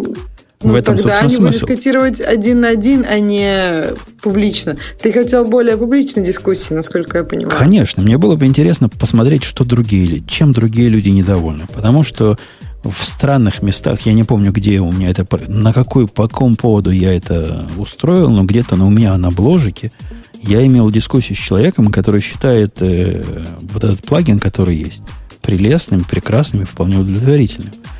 И он меня настолько э, ронял, этот человек, что я попробовал еще раз. Решил, может, я действительно что-то не понимаю. Он действительно прекрасен. Нет, он ужасен. И, и так же плохо, как и был в момент может моего быть, у вас первого... задачки немножко разные. Ну, то есть, может быть, как раз э, из-за того, что у вас задачки чуть-чуть разные, mm. у него ощущение прекрасности, а у тебя нет. Э, может быть. Хотя я... У него очень другое чувство прекрасного. Если его не волнует то, что волнует меня. Ну, например, неужели тебя в ID не волнует такой простой факт, ты в одном файлике переименовываешь переменную какую-нибудь, угу. при этом с точки зрения этого файлика переменная полностью и валидна, и никаких проблем не вызывает. Сохраняешь все это дело, или IDE сама сохраняет, все, кто ссылаются на эту переменную, теперь же не могут на нее ссылаться, правильно? Там метод поменял угу. название. А угу. плагину это все равно. Ему В смысле, все, он все тебе валидно. не говорит? Он тебе не скажет, пока ты все это не запустишь. В смысле, а, то есть ты то есть он, он, он, он типа не компилирует на лету и не проверяет сам. Я не знаю, что он не делает. Ну да, нет инк- такой инкрементальной компиляции все время на каждое изменение. У меня атом так умеет делать. Атом так умеет делать. Редактор. Э, окей. Зря, в общем, вы упустили шанс, чуваки из, э, из JetBrains. Зря. Был хороший шанс поговорить со смыслом, а получился разговор без смысла. Apple Apple устроила. Устроила какой-то просто анекдот. Это еще более анекдотично, чем анонс от JetBrains. Ну, Ксюша, ты, ты их защищаешь всегда, но это какой-то позор. Так, я, я вижу статью, но мне кажется, что я как-то была в стороне этого скандала. Насколько я понимаю, Apple удаляет uh, time remaining из like из батарейки, из времени, uh, в общем, сколько осталось вам, вашему ноуту жить на текущей батарейке. И это настолько непловский шаг, что это даже удивительно. История начиналась, началась с того, что какие-то три с половиной коллеги рассказали о, в наших новых крутых MacBook Pro, которые мы тут 2016 года сейчас вот открузили нам. Мы, мы счастливчики. Нам батарейка то 14 часов показывает, то 7 часов, то опять 14. Да как же так? Да что же это такое? Да, да почините. И устроили по поводу вот этого, на мой взгляд, минорного более чем полностью глюка, бага и, и, и чего еще? Какое третье слово для глюков и багов? Недоразумение. В общем, для всего для этого устроили из этого большой дел. Apple не раз говорила, никаких проблем с батарейкой нет. Мы где-то там не очень правильно меряем. Ну, бывает, да? Бывает неправильно меряем. Что делают программисты, когда они находят ошибку? Программисты ее чинят. А что делают менеджеры, когда хотят перекрыть свой зад? Они убирают то место, которым может возникнуть ошибка. И это то, что Apple сделала. Я бы сказала, что тут все гораздо сложнее, потому что, смотри, вот как ты, как программист, что ты делаешь, если у тебя, например, нет никакого способа определить время? Ну, то есть, например, я тебе банально объясню. К примеру, о батарейке. Гипотетически. Я, ну, например, например, батарейка может сильно зависеть от температуры воздуха, к примеру. То есть это я не утверждаю, что она так и есть. Там от температуры воздуха, от окружающей среды и от кучи всяких разных параметров. И ты, в принципе, не знаешь, как долго она может работать. Ты, в принципе, ты как Apple, в принципе, неплохо знал это все в течение последних двух мажорных релизов своей операционной системы.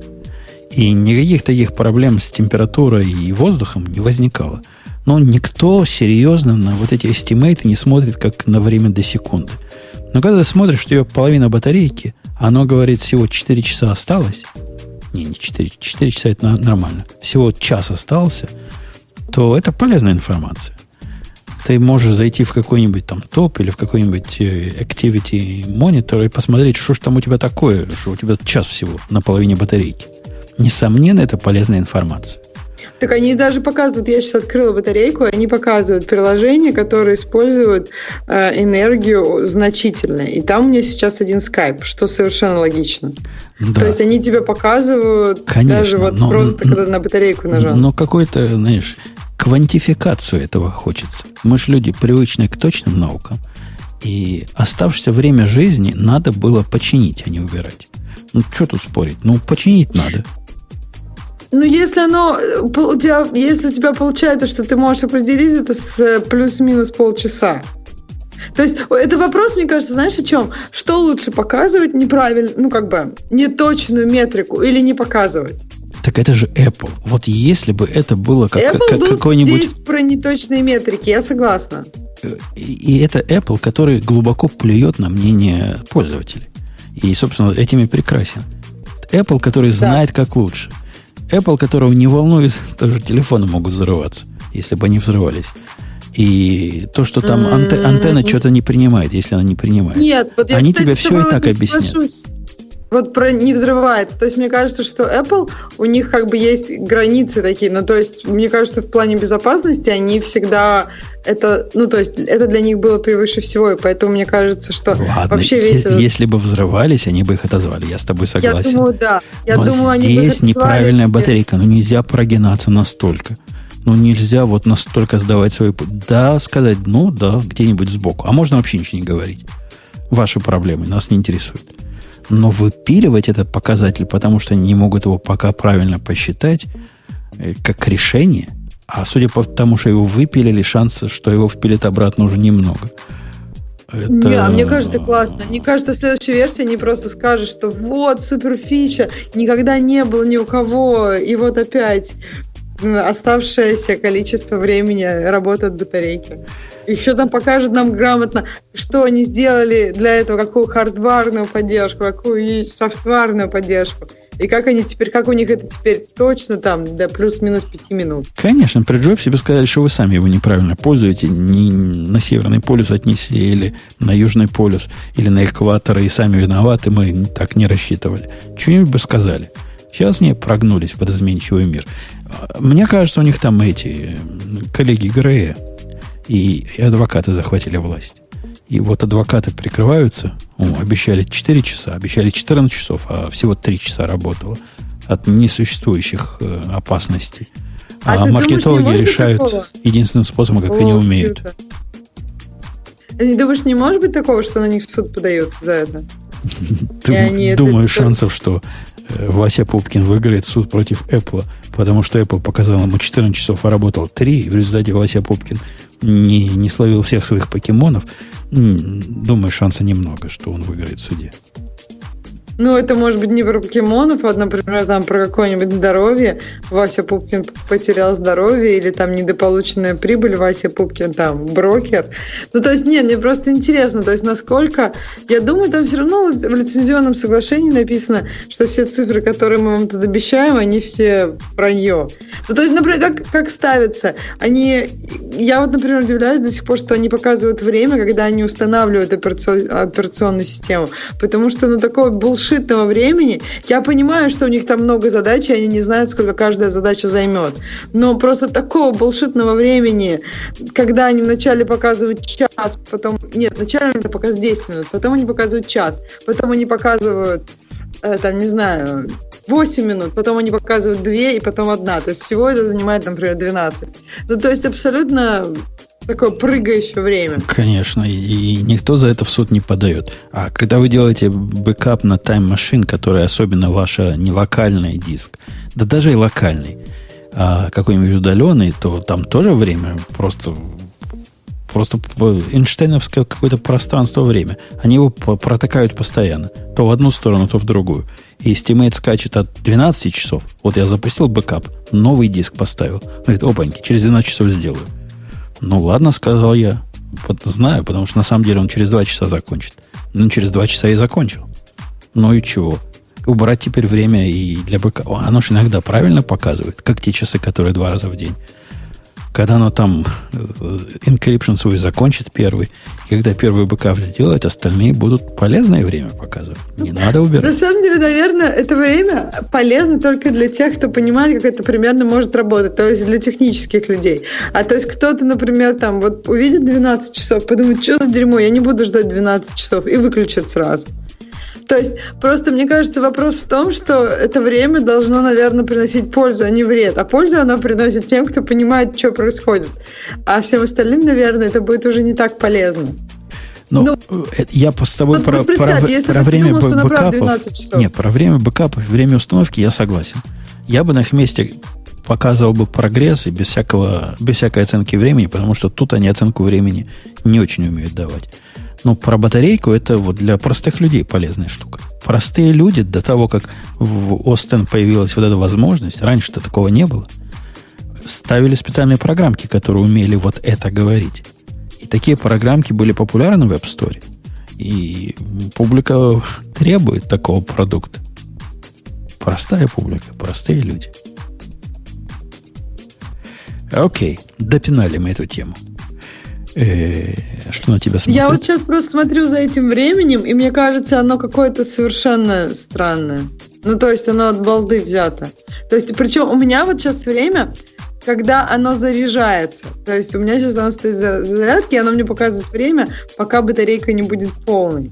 Ну и время там тоже какое-то очень от балды. Я всегда, я никогда на их время не смотрел, у меня даже никогда их виджета вот этого в меню не стоит, батареечного, а стоит от 100 э, лет. Ну, вот 100 лет. Еще до того, как у них такое даже в планах появилось, э, iMenu Stat, который более-менее умеет это показывать. Надеюсь, что он и дальше будет это показывать, как он показывал еще и до того. Так что меня практически это не волнует. Но людей, которые мучаются без Если они да, какие-нибудь паблик API поменяют, то тогда, наверное, будет проблемно. Но раньше-то, видимо, не было такого паблик API, когда они не показывали. И эта балалайка все равно умела посчитать. Так, сколько... Какой-нибудь паблик API на количество процентов же есть, а из этого уже можно дальше ну да, стимейтить. На самом деле, да, там же не так уж, в принципе, сложно. То есть ты просто смотришь динамику. Но опять же, динамика может постоянно меняться. В этом и проблема со временем. Ну, то есть, как только ты там какое-нибудь новое приложение запускаешь или ну, еще что-то мы происходит. Мы же программисты, есть... мы решаем гораздо более сложные проблемы каждый день. Ну, почему те программисты не Вопрос могут решить? зачем, понимаешь? Вопрос зачем? Чтоб, то есть... Чтобы знать, чтобы знать. Это, это знание интересное. Я люблю посмотреть Смотрю, батарейка наполовину. Кликаю, он говорит 4 часа. Значит, нормально. Обычно мое использование на 8 часов хватает его на день. Ничего необычного не происходит. Э, окей, окей. А, э, кстати, это было особенно актуально, когда у меня был компьютер с двумя картами. И это чуть ли не главный мой, мой повод, чтобы переключиться, отключить дискретную карту нафиг. Подожди, а вот я обычно это по процентам смотрю. То есть я вообще не смотрю на время. У меня, ну как бы я даже, если честно, то есть я вот ну, посмотрела, про, да, проценты же не показывают динамику. А когда ты видишь так проценты, нет, проценты и время, показывают... то это как бы тебе сразу в одном флаконе и динамика твоего использования предыдущего, и текущее состояние. Ну, это, это как бы я динамику смотрю сама, потому что мне кажется, вот эти проценты, то есть это они как-то пытаются оценить мою динамику. Возможно, они вообще не правы. И, например, я знаю, что сейчас вот у меня, например, осталось 50%, а мне на конференции там или еще где-то еще день. Я просто убираю яркость э, ноутбука на один, и я знаю, что это увеличит мою динамику, даже если это сейчас не отражается во времени. Потому, ну, потому что экран много жрет. То есть, не знаю, мне кажется, что как бы мое управление динамикой, оно намного эффективнее, чем управление динамикой кого-то, ну, то есть чем их понимание моей оценки динамики. Эй, окей, давай на следующую тему и выбирай, какая Давай. тебя смотрит из того, что ты читал. А, а я уже, мне кажется, из того, что я читал, мы уже все. все, уже, все. Как да. ты невысоко читаешь. Тема про, да. про следующий шаг в порнографии дождется Бобука если он придет. Да, нет, мы не можем порнографию, так кому уже, наверное, так, уже, наверное специалиста, надо, специалиста надо ждать. И. Есть у нас интересно People to Developers We Are Not Dead Yet. Мне очень интересно, почему они не умерли. Так а ты знаешь, ты читал эту тему? Я не читал, но я ее могу выбрать. Это ее, пока я медленно ее, я медленно ее выбираю, mm. ты успеешь ее прочитать. Чем же они не мертвы? И почему все еще живы? Что говорят девелоперы? А немного, немного прямо говорят.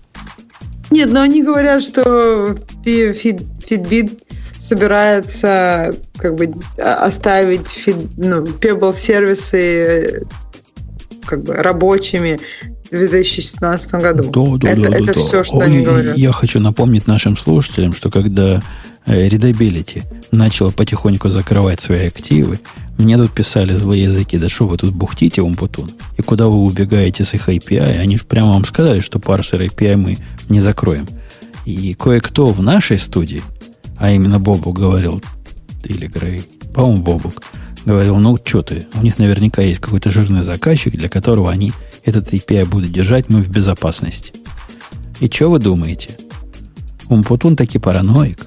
Я уже про себя в третьем лице разговариваю настолько параноик. И вот он не поверил в хорошее развитие событий и перенес все это дело с их парсера API, который закрылся, как я и предполагал, 10 декабря вот этого года. То же самое и с пеблом Мне кажется, будет. да. То же самое и с пеблом будет. И мне кажется, всегда, когда кто-то кого-то покупает, в большинстве случаев, э, особенно когда у компании абсолютно такое же направление деятельности, то есть, когда ты покупаешь кого-то из другого опера, это еще другой разговор. Когда абсолютно такое направление деятельности, я думаю, что это практически никогда не заканчивается хорошо для компании, которую купили. Поэтому я думаю, если у вас Pebble, что, то скоро как бы думаете о покупке чего-то другого. Fitbit или Apple Watch. А или если, Android а Watch. А если вы, дорогие слушатели, хотите странных совпадений, то у нас у меня есть одно для вас. Тема, которую мы тут не обсуждали, но она уже недели две назад как проникла в наши потенциальные темы, о том, что Apple завязывает с разработкой wireless раутера – того, что известно, Airport, Airport Extreme это настоящий такой большой. Если к нему диски добавить, это будет Time Capsule, да, по-моему, называлось это. Uh-huh, uh-huh. А если все у него убрать и оставить самое простое, то это будет Airport Express. Вот такая линейка из трех устройств была, которая с годами не особо развивалась, потихонечку даже о, загнивала, а теперь загнила до конца. Apple завязывает с этим совсем, говорят, не наш, не наш это бизнес, как и дисплей уже, не наш бизнес. Э, это грустное событие, несомненно. Я время от времени возвращался, как в дом родной, на Airport Extreme после мучения с разными альтернативными провайдерами. И, и сейчас я на нем живу. Так вот, практически в день, когда они объявили или информацию текла о том, что они завязывают. Мой аэропорт Extreme решил тоже завязать. Перестал работать прямо не, не, не, пере, не перестал работать. Он работает, раздает Wi-Fi, все путем. Причем он у меня работает в таком щадящем режиме. Для меня это просто очень пробивная и ну, достойная access point. За исключением того, что дополнение к тому, что это просто точка доступа, это не раутер, а просто точка доступа. У меня еще к нему диск подключен, такой для бэкапа. И принтер подключен. И все это прекрасно работало. На этот диск прекрасно бэкапы делались. На, на этот принтер вся семья радостна. Вся семья, дочка. Кто у меня еще на принтер? Дочка домашняя работа печатала. А тут пропал он из списка устройств. Запускаешь Airport э, их э, программульку, видит тех э, как бы расширения к нему. У меня три устройства Apple по дому, чтобы все покрывать. Подвальная видит, э, из в спальне видит вот этот повторитель, а главного не видит. Принтер не печатает, бэкапы не делаются, вообще не чинится никак. Включаешь, выключаешь, то же самое. Wi-Fi появляется, то есть оно работает, но не видно. Вот только сегодня починил. Причем починить можно было только жестким ресетом на установке по умолчанию, созданием абсолютно нового профиля. То есть нельзя, оно же умное, когда делаешь factory reset, у него не сбрасываются все твои сохраненные штуки. Оно знает, как назывались твои э, параметры, оно знает, как ты раньше выбрал, оно как-то все внутри помнит. А надо было новый такой профиль создать, все там заново сделать, и, и как-то все починилось. Пока работает. Как ты относишься к тому, что у тебя не будет такого замечательного устройства, которое покрывает весь дом тоже... как быковцу? Да, у меня тоже этот э, Apple. Мне очень нравится, как он выглядит. Потому что все остальные выглядят так страшно, а этот так органично выглядит на столе. То есть такой беленький с яблочком наверху. Рога никуда не эм, торчат, не отламываются. Это тоже дорого стоит. Да, он, так, он просто очень приятный такой, я даже не знаю, то есть как-то... Мне кажется, что они, наверное, это оптимизация расходов, то есть все эти... Мне кажется, был такой такое движение в среди там не знаю, технически интересующихся людей, когда все готовы были за такие вот девайсы платить больше денег. Ну, потому что, прямо скажем, Apple никогда не получалось сделать такие вот попутные девайсы а дисплеев или вот роутеров дешевле, чем остальных. Нет, это всегда было дороже. То есть ты всегда можешь найти кучу всяких вариантов дешевле. Уже но нет, можешь уже, купить уже, это уже, уже не, не случай. А, вот эта идея, что домашние раутеры должны продвинутые стоить дорого, она как-то уже проникла в мозг. Если ты пойдешь на рынок подобных двухдиапазонных, которые и AC умеют, и вот этот G, J, G, GN, G, GN, да, и B умеют mm-hmm. делать, они все стоят примерно столько же сейчас. Linksys какой-нибудь продвинутый, Asus какой-нибудь продвинутый, кто угодно.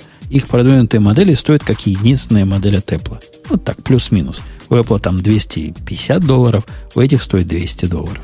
Они подобрались к 200 долларов диапазону все. Ну да, но они подобрались, и вопрос, насколько широк этот рынок кому нужны такие крутые. То есть есть же еще, мне кажется, весь этот рынок людей, которым нужны роутеры, он делится между теми, кому просто какой-то, кому там, кто выбирает там лучший на Амазоне, а не дешевый, ну, то есть по отзывам. Но, опять же, в той же категории там 100-150. И потом уже вот на уже, уже следующая ступенька, это тот, кто хочет, чтобы он там был прям совсем классный или выглядел хорошо. И да нет, у, у, у них же ну, не такие критерии. Ну, это же американы какие-нибудь, наши с тобой знакомые американы, которые живут в трехэтажных домах, которым в голову не приходит, что один access point не покроет весь дом, потому что законы физики помешают. И они покупают, чего попало. И это чего попало, да, в спальне не, не работает. работает. И в подвале прямо фигово работает. И во дворе вообще никак не берет. И совсем-совсем плохо. А после этого они покупают продвинутый, вот тот самый за 200 плюс долларов. И он таки, да, работает. И его рога до, добивают до всего на свете. Так что рынок простых людей для этого есть. И опять же, простые люди. Вот пробовал ли ты, Ксюша, подключить к обычному вот этому раутеру, даже дорогому, какому-нибудь Asus, принтер таким образом, чтобы твои домашние компьютеры и прочие устройства его видели как родной? Это ж не для домохозяек это ты подключаешь я принтер. Я не понимаю, кому принтеры сейчас нужны. Ну вот, вот если я... у тебя школьники дома есть, им надо носить разные работы, принтер прям вообще конкретно нужен. Зачем? То есть, мне кажется, это как-то странно, что ну, я меня удивляю, что до сих пор где-то, например, когда ты заходишь, например, какой-нибудь там, я не знаю, пропуск куда-то, его нужно распечатать. У меня каждый раз просто меня колдовит. Зачем его распечатывать, если можно все на телефоне показать? Занька, кое-кто факсами сейчас все посылает. Ничего. О, да. Ничего. У меня был недавно experience. Это такой кошмар. У меня так и не получилось. Я вообще не понимаю, насколько эти технологии должны быть ненадежными, чтобы не получилось. Там же надо... Меня вот это еще удивляет, что нужно на той стороне принимать. То есть это настолько просто взрывает мне мозг. Я очень мало пользовалась фактом, факсом жизни. Но когда у меня раз там в три года бывает такая необходимость, меня снова удивляет, насколько технологии ушли вперед факс. Но и почему люди им пользуются до сих пор? Для факса у меня есть проверенное такое место, которым я пользуюсь раз в два года, когда мне надо сейчас факс послать. Есть такая папочка, называется сервисы, и в нем есть факс. И вот этот факс, которым я пользуюсь, называется Fax Zero. Он для по-моему, он вторую страницу рекламы посылает. Он какую-то гадость делает. Ну, кого это интересует? Так это сайт, да? Это сайт, который по им... Ты даешь ему драг-дропаешь файлы, пишешь там, кому послать от кого, и он прелестно mm посылает. Ух ты, класс. И... Да пусть он посылает рекламы хоть сколько угодно. Да, конечно. Вот я даже ссылочку не на него дам. принимать. Конечно, Давай, конечно. Да. Вот ссылочка на факт Zero, на этот он реально работает. То есть, ну, я, когда в корпорации работал, мне надо было все свои отчеты за деньги факсами посылать. И я там буквально каждые две недели что-то отсылал. Расходы какие-то. И всегда приходило. А что-то я недавно тоже кому-то посылал. Кто-то странный затребовал факс для подтверждения чего-то. И тоже, видимо, пришло. Посылают ли в Россию? Ну, как-то меня эта проблема не интересовала никогда, поэтому Сами проверьте и узнаете. Сомневаюсь. Мужики сомневаются. Э, окей. В общем, да, мы грустим. Apple бросает это дело. Не будет больше красивых беленьких, а будут какие-нибудь страшные. Ну, ты представляешь, какой раутер, например, сделает LG? Они же LG любят мониторы. Вот такой вот будет, как у Asus с рогами. Черный, жуткий, да, с рогами. Да, кошмар. То есть я понимаю, что для Apple это оптимизация производства, но да, мне кажется, как-то некрасиво все будет вокруг. Непонятно. Да, Apple уже не торт. У нас столько статей про то, что Apple уже не торт, что прям кошмар. По поводу того, что порты перебросить нельзя, да не, можно. Там NAT поддерживается, переброска портов поддерживается. Он делает все то, что вам казалось бы он должен делать. Привязка фиксированных адресов к устройствам тоже поддерживается. Все это там есть. Оно сделано так э, по-эпловски. То есть, в принципе, ты не должен этим заморачиваться. Вот. Тебе надо будет постараться, если ты захочешь заморочиться. Но не сложнее, чем в других. У них у всех не для людей, а для гиков придумано. Э, ну как, тема наших слушателей, не? Да? Да, да, да, да. Мне кажется, что, может быть, мы как-то вот это вот начало до ката пришпилим, потому что там тоже была какая-то беседа. А, Хотя мы там и, долго уходили, наверное, нет. Уходили. Иначе как-то вроде мало. Но мы можем с тобой тут интересно есть вопрос, какие англоязычные подкасты слушают Бобу. Но мы про Бобу сказать не можем. Нет, а дальше про то, что остальные ведущие и Умпутун, и, а, в общем, я могу начать с себя. То есть я слушаю из англоязычных подкастов uh, Accidental Tech, Tech подкаст, где Марка Армин, про которого Бобук любит рассказывать, и сотоварища. В принципе, это очень местами, ну как сказать, скучно. То есть не, не в обиду сказано, то есть они могут действительно полчаса обсуждать какую-нибудь очень-очень-очень маленькую деталь. Это, ну то есть если это как бы, если у вас хорошее настроение, это может быть забавно. Если у вас не очень хорошее настроение, может быть скучновато. И на, я слушаю... Например, деталь. Да. Например. Ох, ну я не знаю, например, я, я не помню уже там, ну, например, мне кажется, вот Mac Pro, они там вот просто форму Mac Pro, саму форму, что это урна, полчаса обсуждали. Что-нибудь такое. То есть вот какую-то, знаешь, даже не техническую деталь, не технологическую деталь, они могут вот не знаю. Потом они обсуждали, по-моему, последний раз, что я слушала, полчаса, как чистить линзы, или даже час фотоаппарата как их правильно чистить, можешь ты ли туда пылинку заинтродюсить, ну и прочее. То есть, как бы, что мне нравится в их подкасте, что я действительно, мне кажется, они здорово делают, они практически никогда не перебивают друг друга. Как и нам... это, мне кажется... Когда да. мы с тобой вдвоем, мы тоже почти не перебиваем. Это все Грейвина. Они втроем. Нет, они втроем, это сложнее. Мне кажется, когда вдвоем, это хорошо. То есть даже если ты перебил друг друга, это, это как, как ты уступаешь, это унисон и так далее. А когда втроем, начинается уже немножко такой вот... Ну, с Грэем он как бы он любит это делать. Вот у них как-то они высказывают мысль и потом передают ее другому. То есть мне даже кажется, что у них какой-то вот есть такое, ты высказываешь свою мысль, а потом задаешь вопрос кого-то конкретного. А вот теперь Марка что хочет сказать. Мы для этого пытались даже в свое время техническое решение придумать, я напомню. Током бить? Не. Мне кажется, надо, потому что некоторым участникам подкаста, если не бить током, то... И я... То что такое? Не, не в то горло пошло. Последняя капля моего коньяка. Я продумал на, полно, на полной, так сказать, серьезе. Это один из тех примеров, когда инженеры придумывают такую хрень, которая в жизни не будет никогда использоваться. У нас на сайте новостей такую возможность, как передать слово. Вот, например, была бы у нас какая-то кнопочка сверху. Кнопочка Ксюша, Грей, там, Бобук. И кто mm-hmm. бы хотел нажи- э, поговорить, нажимал бы ее, или я бы передавал. В общем, какая-то такая дикая идея которой бы мы бы совершенно точно не пользовались. А я подумала, что это может быть, например, э, слушатели выбирают. Допустим, мы обсуждаем какую-то тему, и всем хочется, например, узнать мнение Бобука. И как бы вот все нажимают кнопку Бобука. Ну, так у них уже есть уже другой способ коммуникации. Они могут в чате ну, сказать, Бобук, ты где, Боб? Почему молчишь, Боб? Да, гораздо более натуральный способ коммуникации. Я согласна. Я согласна, что это похоже на техническое решение, которое как-то очень ненатуральное и, скорее всего, поэтому не нашло бы каких-то пользователей. Еще один подкаст, который я слушаю, называется «Дебаг». Он, правда, уже давно не выходил, но там есть несколько выпусков, которые действительно стоит прослушать. Про них даже там писали на разных, на куче разных технологических сайтах. Это несколько подкастов, где беседуют бывшие менеджеры Apple. И там есть подкаст, про который они говорят, как тяжело работать в Apple, что там рабочая неделя 90 часов и прочие страшные штуки, что...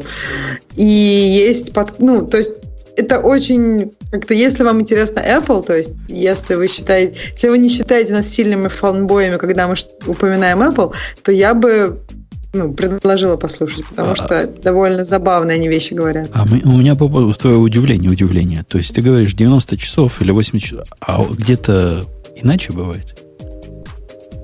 Ну, в смысле, ты работаешь 80 часов каждую неделю, всегда-всегда? Э, ну, вот смотри.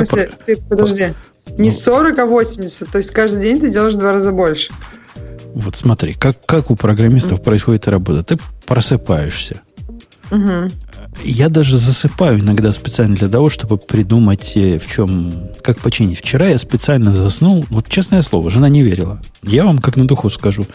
У меня есть программа, которая загружает такие хитрые данные. И, в принципе, когда я ее дизайнил, она в двух, в трех режимах умеет работать. Один режим, когда ей даешь задачу, она как бы на задачи поделена. Вот одна задача звучит так. Взять э, по буковке A квоты за сегодняшний, за какой-то день. Почему mm-hmm. по буковке A? Потому что они так разбиты по жизни, по буковкам. Вот тот, mm-hmm. кто их продает, так их продает по буковкам. Или там по буковке B, или со всеми буковками он умеет сказать. Кроме того, еще группа она умеет поддерживать. Например, ты хочешь взять все квоты плюс трейды. А трейды это как mm-hmm. бы отдельная задача. Разные комбинации задач можно построить. А кроме того, есть такой флажок в описании каждой задачи, который называется автомат. Если автомат стоит true у этой задачи, то когда ты угу. не перечисляешь их, все, которые автомат, берутся. Так вот. Ну, то есть это просто флажок, это как фильтр. Ну да, да, да. Это как раз угу. это выборка, какие задачи будут угу. процессором обрабатываться. Угу. Это okay. первый режим. Второй режим можно все вот это делать, ну, не режим, а как бы под, под, под режим. Либо угу. локально, это обычно в, в таком, в девелоперском режиме. То есть на одном ноде все оно э, обрабатывает, в какую-то базу записывает, все в порядке. Либо делать э, распределенно. То есть есть какой-то кондуктор, который по RPC вызывает кучу всяких нодов, умеет между ними балансировать, знает, как правильно перекидывать задачи, знает, как их делить. В общем, довольно мудреная балалайка, потому что много данных надо обрабатывать. Но она реально в день обрабатывает там, под миллиард вот таких записей в общей сумме. Ну, дофига. Не то, что она миллиард пишет в базу данных, но близко к тому. Половину из этого она еще и пишет и в Монгу. И все хорошо. Но я обратил внимание, что если я вызываю задачи по одной, там, допустим, квоты по одной, или там все квоты для всех э, вот этих буковок, работает. Квоты вместе с трейдами прямо глючат. Вот какой-то, какие-то такие... Не могу понять, в чем глюк. Вот, то есть не может такого быть. На самом деле, процессингу выбор задач мало относится вообще. Ты же понимаешь, да? Ну, какая разница? Если я умею процессить трейды, то какая разница, как я их выбрал раньше? Это вообще другой уровень абстракции. Из загадка, проблема проблем, загадка загадок. А у тебя Индия... спать? Спрашивает Александр, нет ли у меня Индии. Да нет, это не, не покрывается Индией. То, что я вам рассказываю, это публичные данные. Квоты, трейды вы тоже можете купить и, и публично пользоваться. Э, и лег спать, специально лег спать. Вот смотрел в код, как, как баран. Ну, даже днем бы я бы с удовольствием лег. А тут часов 7. Пошел, а. заставил себя поспать. Чтобы во сне пришло решение. И что ты думаешь? Пришло? Не пришло. Но после того, как я проснулся... Я теперь поняла, почему жена сказала, что ты просто спать пошел. Э, пошел, а, а значит, спать, решение не пришло. Решение не пришло, Конечно. храпел на весь дом. Но самое главное вот в чем. Когда я проснулся в такое время, когда другие люди идут спать, я на автопилоте пошел наверх. И на этом же автопилоте, то есть во вторую на первую студию, компьютер, и починил проблему. Вот реально починка была добавить один параметр к одной функции, которая вызывается синхронно, и вот эта кложа у нее теряется, потому что эта переменная в цикле меняется в mm-hmm. определенных ситуациях. Yeah. Это такая известная, известная специфика, особенно в Go, когда у тебя Go-рутина вызывается из цикла. Абсолютно детская ошибка, но почему-то линтеры ее часто пропускают. Вполне могли бы захватывать. Но не всегда. Так что ну, помогает. Так, а там можно как-то консты ставить, чтобы линтер больше шансов было захватить? Ты же, по идее, не хотел менять эту переменную, Нет, правильно? Это, это переменная. У, у меня цикл. Конкретно был цикл, который uh таски проходил рейнджем. uh И он в результ... внутри вызывал горутину, которая передает всякое разное вовнутрь в виде параметров. То есть uh захват происходит. Зах... Ну, капчеринг. Да. Ага. А вот именно type таска почему-то брал прямо task.type. Я не помню, А-а-а. от чего это. Видимо, как-то я в пьяном виде это дописывал. Или мне лень было параметр добавлять. Ну, то есть захвата таск, таск, типа таска не происходило. В результате ага, они, понятно. ну, сама понимаешь, бред получался. Угу, да, данные виды Нет, обрабатывались как данные виды Б. И все падало. Такие штуки, мне кажется, мне проще отдебажить до конца. Я ложусь спать, ну точнее как, если у меня есть какая-то вот задачка, которую мне нужно решить, скорее там что-нибудь такое, ну вот большое, нужно придумать, как лучше писать, и есть несколько способов, и пока не очень ясно, какой нужно использовать. Это обычно значит, что просто как бы пока решение в условиях недостаточности информации, и вопрос, ну просто для меня важно понять, есть ли какие-то еще моменты, которые я могу тут учесть или нету. И вот да, я там прям ложусь спать, и я думаю об этом, так не очень интенсивно, чтобы вообще уснуть. Но как-то вот это все в голове крутится, крутится, крутится. И к утру обычно все-таки, может быть, даже не сразу, когда просыпаешься, но все равно есть какие-то идеи. Поскольку у нас есть, в Go да, нет, нету деба- дебага, Ксюша, у нас сон главный, главный способ отладки. То есть надо такие сайт про Go, типа дебаг, поспите. На свежую голову все лучше. Нет, ну просто такое дебажить, мне кажется, вполне реально. Ну ты просто смотришь, что тебе в этот closure приходит каждый раз. Так видишь, попробуй, если это суперконкурентная программа, которая и момент не всегда происходит. Оно даже с дебагом это не просто сделать. Хотя, конечно, можно было с нормальным дебагом брейкпоинт на условиях поставить. Ну, какой нормальный? У нас и ненормального нет. Так что... Ну, то есть я бы, да, поставила брейкпоинт на условиях, то есть как бы из того, что ты рассказывал, как, как оно себя, и просто бы, например, печатала, какие у него входные параметры. В какой-то момент было бы видно, что тип этой как бы операции не тот, который ты ожидаешь. Ну, то есть... Отла- э, отладить это, это можно, но за неимением других средств нам приходится спать. Можно так вот, спать. когда я спал, это, это, это ж работал? Это ж идет в мою, в мою 8-часовую рабочую неделю. Да, да, да. С таким, с таким, да, я поняла. Нет, они там говорят немножко о другом подходе. Тем более они как менеджеры, что там ну, что у тебя нет выходных, они говорят, что у тебя нет отпуска, что тебе может написать там Джобс, который работает круглосуточно в любое время дня и ночи, и как бы э, и там тебя отчитать за то, что ты не очень грамотный чувак. Ну, в общем, интересно. И у них еще есть там несколько выпусков про менеджмент в целом про то, как вот, какие сложности в менеджменте и должен ли менеджер сопереживать своим сотрудникам, обязательно ли это, или надо быть джорком. И еще у них, по-моему, есть интересное про то, что Apple как бы пропускает, был же такой момент, что вот Apple пропускает и не делает машин learning. Apple все как бы, уже в прошлом. Ну и, и там они обсуждали, есть ли такое или нету. И пришли к выводу, что как бы Apple на этом никак не заработает, поэтому они и не делают. Давайте посмотрим на тех, кто зарабатывает на машин learning. Они зарабатывают на рекламе. Ну, то есть, как бы очень немножко другой взгляд со стороны какого-то там денег, но интересно, в принципе, было. А мне просто вот свой это... список технических подкастов. Я, я никаких не слушаю. Так я не думаю, что у тебя спрашивают только про технические. А я еще хотела, подожди, я вот не закончила. Я подкасты на самом деле в последнее время слушаю не часто, я в основном слушаю аудиокнижки. И я хотела посоветовать, если уж у нас технические. То есть эта книжка называется «Algorithms to live by». То есть, не знаю, наверное, будут алгоритмы, по которым мы живем. Так. То есть там, что мне понравилось, там во-первых, очень интересно рассказывают про те вещи технические знаменитые, которые, ну, например, про О от N нотацию очень интересно рассказывают в банальном смысле, что э, на примере ужина. То есть, если, например, там, я не знаю, как бы, если мы говорим про операцию одевания и неважно, сколько у тебя будет гостей, 100 или 1000, ты все равно э, то, как ты, сколько времени ты одеваешься, э, будет ну, как бы константно по отношению к гостям. И потом там, например, другие операции. Каждый, например, если мы говорим про то, каждый возьмет там или там каждый сходит в туалет в конце, перед уходом, то это уже зависит от количества гостей, правильно? И важно уже, два у тебя гостя или двадцать.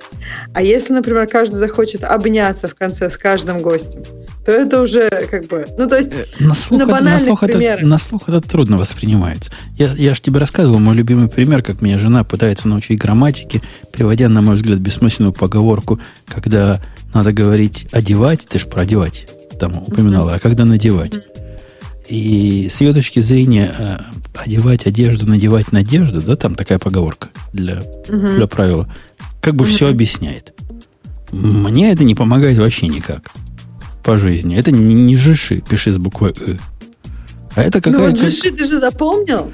Ну, э, это простой правильный алгоритм. А вот когда одевать, когда надевать, это для больших знатоков. И не, это не, на слух я не могу. Я не могу понять. Ну, если тебе нравится, то тогда, кстати... Нет, я просто... Да, там технические примеры, разные алгоритмы про то, как это может коррелировать с нашей жизнью, и про то, как, ну, какие аппроксимации делает мозг, опять же, и почему они часто хорошие. То есть просто была такая волна книжек, что вот наш мозг делает много ошибок, такой прям он плохой. Ну, если подумать какой-то более такой глобальную картину, то мозг скорее хороший, чем плохой. Во, видишь, да, даже Ксендон говорит, что мое правило с надеждой и одеждой наоборот. То есть э, надевать надежду было бы логично. НН, да? Одевать а. одежду ОО. Я бы мог его, может, запомнить и использовать. А тут оно такое же, только инвертное. Это же вообще... Одева... Так нет, но там же в плане того, что, смотри, надевать надежду, это смысла в этом никакого нет. А, а одевать а, надежду... А же одевать... пишет с буквой «и», что много смысла. Это не, не для смысла, а для, для мнемонической да такой... нет, тут должно быть смысл тоже. Одевать надежду, надевать одежду. На мой, на, на, мой, на мой взгляд, одевать одежду вполне логично звучит. Надевать надежду, ну, надежду вот, можно тоже на что-нибудь надеть. Смысла. Не как знаю, не знаю. Можно контекст придумать. На, на что на, ты ее надеешь? На кол. На кол. Нет. Может, именно Мне это кажется, авторы это скороговорки придумывали. Нет, вообще не скороговорка. Скороговорка это от топота копыт пыль по полю летит. Окей, окей, окей. Мы не о технологиях и грамматике, мы о, о жизни. В этом подкасте отвечаю Эндрю я. Да, это все про, за жизнь.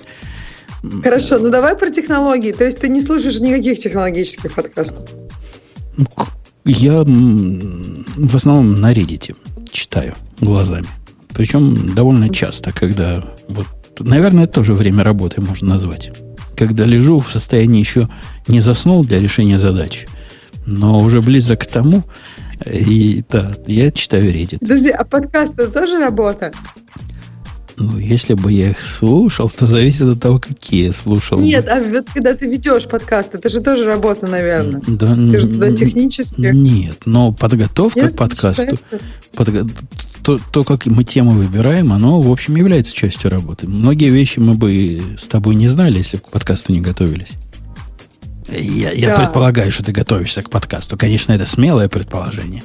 Но ты же не Бобок. Для меня это один, их, один из главных моментов. Мне действительно кажется, что очень часто мы обсуждаем темы, которые достаточно важны и которые, в общем, как-то помогают, что ли, создавать такую интуицию об индустрии. Что происходит, что может произойти, что будет происходить. А, мне кажется, это а важно. вот если ты, ты, ты ходишь время от времени на эти самые, на пати, у вас на работе устраивают вечеринки? А, ну, в смысле, ну там новогодняя? Ну, ну новогод... так, новогодний у всех даже раз... у нас устраивает. Ну да. Ну о, вот. У, Нет, это таких... у, у нас просто mm раз в неделю визит на работу, это как бы вечеринка. Мы не да, работаем. Это, пати. это да. у нас пати. И быть ведущим подкаста, который в курсе всяких бессмысленных глупостей, очень удобно с точки зрения поддержания разговора на любую тему. Так что да. да. Когда мне говорят слово докер, я понимающе киваю и вспоминаю Умпатуна. Вот, Нет, ну, серьезно, вот конечно, да. я, ну, то есть много вещей, которые я вполне могла бы упустить, а так как-то в курсе происходящего и интересно узнать иногда там совершенно другую точку зрения, потому что, естественно, мы в подкасте как-то отражаем некую точку зрения, и могут быть другие. Это тоже, в общем, интересно. Э, предлагает Тема нам правильно должно быть так, одевать Ольгу, надевать носки. Ну, это правильно, но это ж незапоминаемо. Где рифма? Я вас спрашиваю, где запоминательный элемент? Не, не пойдет. Про Ольгу пример. Надевать Олежку, надевать, не знаю, кого можно на А, чтобы заканчивал, чтобы рифма была. Подумайте про Олежку. Подожди, а ты э, слушал, по-моему, какой-то англоязычный подкаст Thinking Wrong, правильно? Ну, Или я не, не я, он не технический. А так там не спросили, по-моему, про технические, там спросили, какие англоязычные подкасты слушает Бобу. А, это, это я слушаю время, время от времени, да и другие время от времени так слушаю. Но как-то в последние, в последние несколько месяцев, когда Amazon Prime открыл Audible для своих членов и дает тебе там книжки слушать безвозмездно, и без да всяких ладно, твоих Amazon телодвижений. Prime открыл Audible, зачем я за него плачу? Ух ты, я не знала. Не то, что вот открыл-открыл. Они там какой-то selection проводят и выкладывают какие-то книги. А-а-а. Но поскольку количество А-а-а. книг, которые я слушаю, не, не настолько велико, то то, что они выкладывают, мне хватает с головой. Там просто очень интересно в Audible. Если ты за него платишь, ты получаешь кредиты. То есть, если ты платишь за Audible, тебе получается, ну, при моей скорости слушания книг вообще не нужно их покупать. То есть, ты просто платишь за подписку, получаешь кредиты и раз там в месяц покупаешь книжки. И, и ну, вот всего хватает. Очень интересно. Ну, то есть, да, Audible для меня тоже. То есть, я э, перестала слушать подкасты, как только я, как только я как-то увлеклась Audible.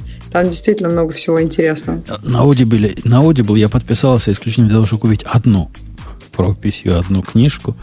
И слушаю до сих пор и наслаждаюсь. Но она не Ну и вообще, всех. мне кажется, слушать книжки удобно в плане того, что ну, едешь куда-то на машине и, и, ну, не знаю, то есть слушать книжки, по-моему, гораздо удобнее, чем читать. И поэтому я как-то тоже подсела на это. А что она не для всех, это какая-то не техническая она? Она мало того, что не техническая, она еще не художественная. А То это есть... как? Она публицистическая, я не знаю. Ну, да, скорее, скорее всего, можно и публицистической назвать. Как сурово. Неожиданный, неожиданный поворот да, в личности Умпутуна. Да, да, да, да. Так, следующий у нас про докер, так что это твоя тема. Uh, Core Container Runtime Project for the Industry. Расскажи нам, что у нас такого нового. Я вообще на эту тему краем глаза смотрел.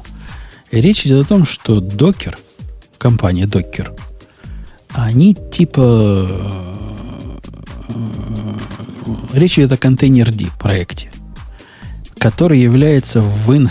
не выносом мозга, а выносом, видимо, какой-то функциональности докера э, вот в, отдель, в отдельно стоящий проект и отдача это в сообщество для дальнейшего допиливания.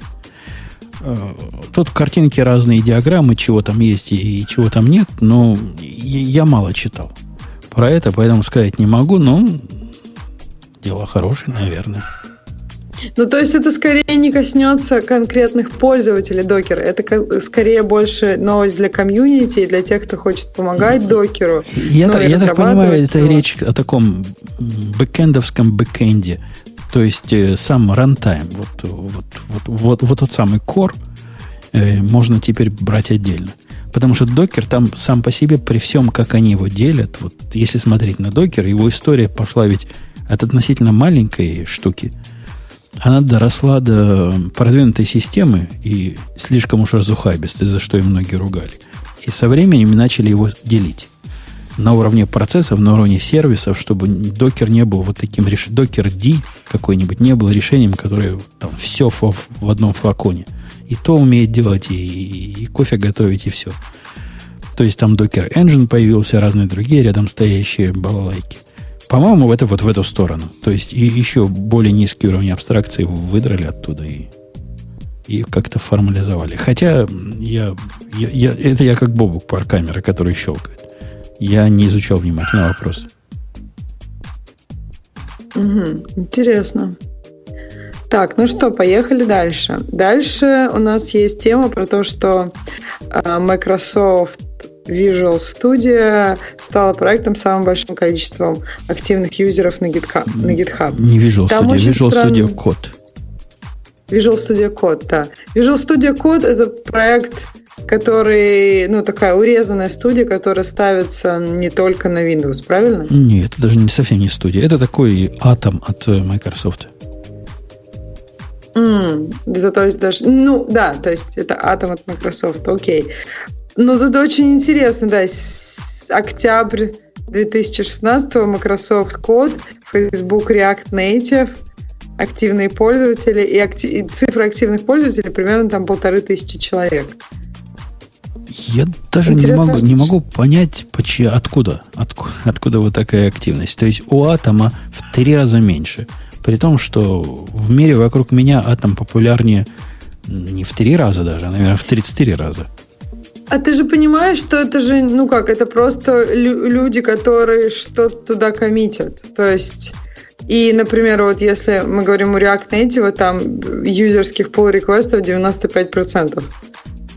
То есть, не знаю, мне кажется, что, насколько я поняла, что эти метрики начали недавно собирать, и то есть пока что они еще не очень представляют собой какие-то такие результаты, которым можно верить. Поэтому посмотрим. Может, у них принято. Мне кажется, надо искать какие-то альтернативные объяснения. Например, каждому ну, работнику да, Microsoft велели по одному комиту сделать. Или у так них какая-то полиси... 50, 54%. Понимаю, что... Но, ну, тем да. не менее, много. Или, чтобы юзерские да. 54% объяснить, э, у них есть какая-то политика, где пиар этот или комит должен быть очень атомарный. И их просто по количеству много получается. Что-нибудь вот в таком роде. Ну да, наверное, тут надо смотреть еще на то, какие комиты. И причем на разных языках у тебя будет не, ну, разное количество комитов, потому что разные, у разных языках разные идеи структурирования своих комитов, правильно? В общем, поэтому все тут не так однозначно. Правильно? В общем, интересно, не, что... Не, странная студию... статистика. Например, у, у HashiCorp Terraform, прямо скажем, не самый популярный проект среди хашевских проектов. А здесь ну, он... Там есть просто Angular, который довольно популярный проект, но при этом он там где-то... Ну, то есть я бы ожидал, что он будет выше, чем этот Visual Studio Code. Не очень понятно, что и как мерили. Не очень понятно. Так, дальше. Яндекс использовал нейросеть и научился прогнозировать осадки с точностью до минут. Задал нам, конечно, Бобука, потому что это довольно интересно. Пусть бы ответил, где, что ж они такого изучили. Никто не знает, как осадки прогнозировать, эти умеют. Ну как, на самом деле, если мы говорим за, за день, по-моему, все знают. По-моему, обычно сейчас проблема с тем, что если недостаточно стоит э, самих вот этих станций, которые меряют все, ну, то есть, если они далеко друг от друга стоят, то на этих территориях есть обычно проблемы с тем, с точностью. А если у тебя много понатыкано, ну, например, вот а, есть, если у тебя есть там аэропорт какой-нибудь или несколько аэропортов рядом, те вышки, которые около аэропортов, они очень ну, точные, потому что им нужна Точно это точно. Даже при том, что вокруг меня этих вышек натыкано немало, а, вероятность снега 73%. Что за прогноз такой? Что мне с этим прогнозом сделать? Ну, на самом деле, вот про вероятность дождя, как, как житель Сиэтла несколько лет, я уже научилась довольно четко, ну, то есть, когда вероятность больше 60-70%, обычно дождь бывает. И когда вероятность меньше 50%, обычно дождя нет. Тебе, ну, за, есть, тебе, вот тебе Занька, с таким такие. пониманием надо в блэкджаке играть. Там тоже все вот, вот про это. Нет, ну то есть ты просто для себя определяешь, то есть если тебе нужно планировать что-то на этот день, и ты видишь дождь, во-первых, как бы прогнозы верные только за сутки, и ты видишь завтра дождь 70%, я бы отменила свою поездку. Если ты видишь завтра дождь 30%, я бы поехала. И то есть, когда вот примерно за год у меня устоялось немножко более-менее вот это понимание, и я бы не могу, не могу сказать, что она меня подводила. То есть это вот так, просто, понимаешь, ты выбираешь себе алгоритм, который для, работает для тебя там в 90% случаев. И как бы это, этого достаточно, чтобы жить согласно этому алгоритму. Ну, окей. И, и вот этому они всего научили свой нейросеть. Ну, мы не знаем, чего они научили, можно в следующий раз спросить Бога. Я думаю, им надо было цепи Маркова туда прикрутить. Так, дальше последняя статья, в которой как-то несколько человек как-то отреагируют. А, на самом деле не последняя, давай две. Следующая. Э, Бобу, Бобук не любит Ямл. И Бобук советовал посмотреть куда-либо еще. Какие есть, какие бы ты назвал альтернативы Ялму? Яму я, я ж не Бобук, я, я бы альтернативу Яму Нет, не искал. Нет, но ты любишь. Не, ты не люблю. Яму. Я к Яму отношусь как э, к суровой реальности. То есть он, конечно, вот такой, такой, как есть, кривоватый, косоватый, но это такой стандарт по умолчанию. Де-факто. Его все почти умеют. Его большинство людей умеет писать. Его все люди умеют читать. И он, его популярность, в принципе, перевешивает уже его технические недостатки. Тут предлагают ини, инил или ло. Про ини я не могу сказать, что что-то слушала. Ло, по-моему, очень не, ну, часто ну, ини, ини файл, знаешь, это где переменная key равняет value, и где можно а. делать группы при помощи квадратных скобочек. Ну, то есть это намного проще, чем... Это практически понимаю, такая двух, двухуровневая структура, где у тебя mm. есть группа, и где есть key и value, и где их можешь какому-то бакету ну, присвоить. А, это редко, когда хватает. У меня таких простых конфигураций вот вообще не бывает никогда. Даже в том примере, когда я перечислил выше про таски. То есть, как бы казалось, список задач может быть вполне вот этими группами. Но на самом деле это все сложнее, потому что мне кроме списка тасков надо, например, отдельно стоящий, совсем другой, не этого порядка, список э, исходных мест – там S3, какой-нибудь SFTP, еще чего-то. Ну, откуда данные будут приходить? Каждый из которых сам по себе иерархическая структура. Понимаете, да? SFTP это там IP нужен, там, не знаю, ключ, еще чего-то. Для S3 какие-то другие параметры. Оно не очень в такую, в такую уж простую какие-ни структуру укладывается всегда приходилось извращаться. Какие-то, знаешь, в, вместо вложенных структур там точка, чего-то, точка, чего-то придумывать. И вот таким образом устраивать себе денормализацию. Ну, в общем, да, мне тоже кажется, что, я не знаю, если вам нужен совсем простой конфиг, то это как-то, не знаю, мне кажется, обычно конфиги все-таки становятся чуть сложнее, когда тебе от них чуть больше становится надо. А, ну, в общем, да, наверное, можно спросить в следующий раз у Бобука, что он а, советовал. А чего удивляет Александра Петрова, что ключ в конфиг? Ну, паблики, а почему вы его не лежите в конфиге? Э, что в этом такого удивительного? Хорошее дело. Я ведь не знаю, где это будет запущено и какой контейнер. И я не могу рассчитывать на то, что у контейнера будет именно такой паблики, как мне надо. Нет, конечно. А для того, чтобы брать файлы по SFTP, мне никакого private key не надо. Вы как бы не правы, коллега. Все в порядке с этим. дальше рассказываем. Чего? Чего дальше рассказываем? Так, дальше у нас есть статья, на которую тоже было довольно много, не, ну, немного, но, по крайней мере, какая-то реакция была. Это что ведущие думают об увольнениях, в особенности из крупных компаний. А, я читала эту статью немножко за, за загодя, то есть она была, она была несколько популярна. Каково это быть уволенным из Google? Ну, я как-то, если честно, не очень поняла вот, вот какую-то большую историю вокруг этой статьи.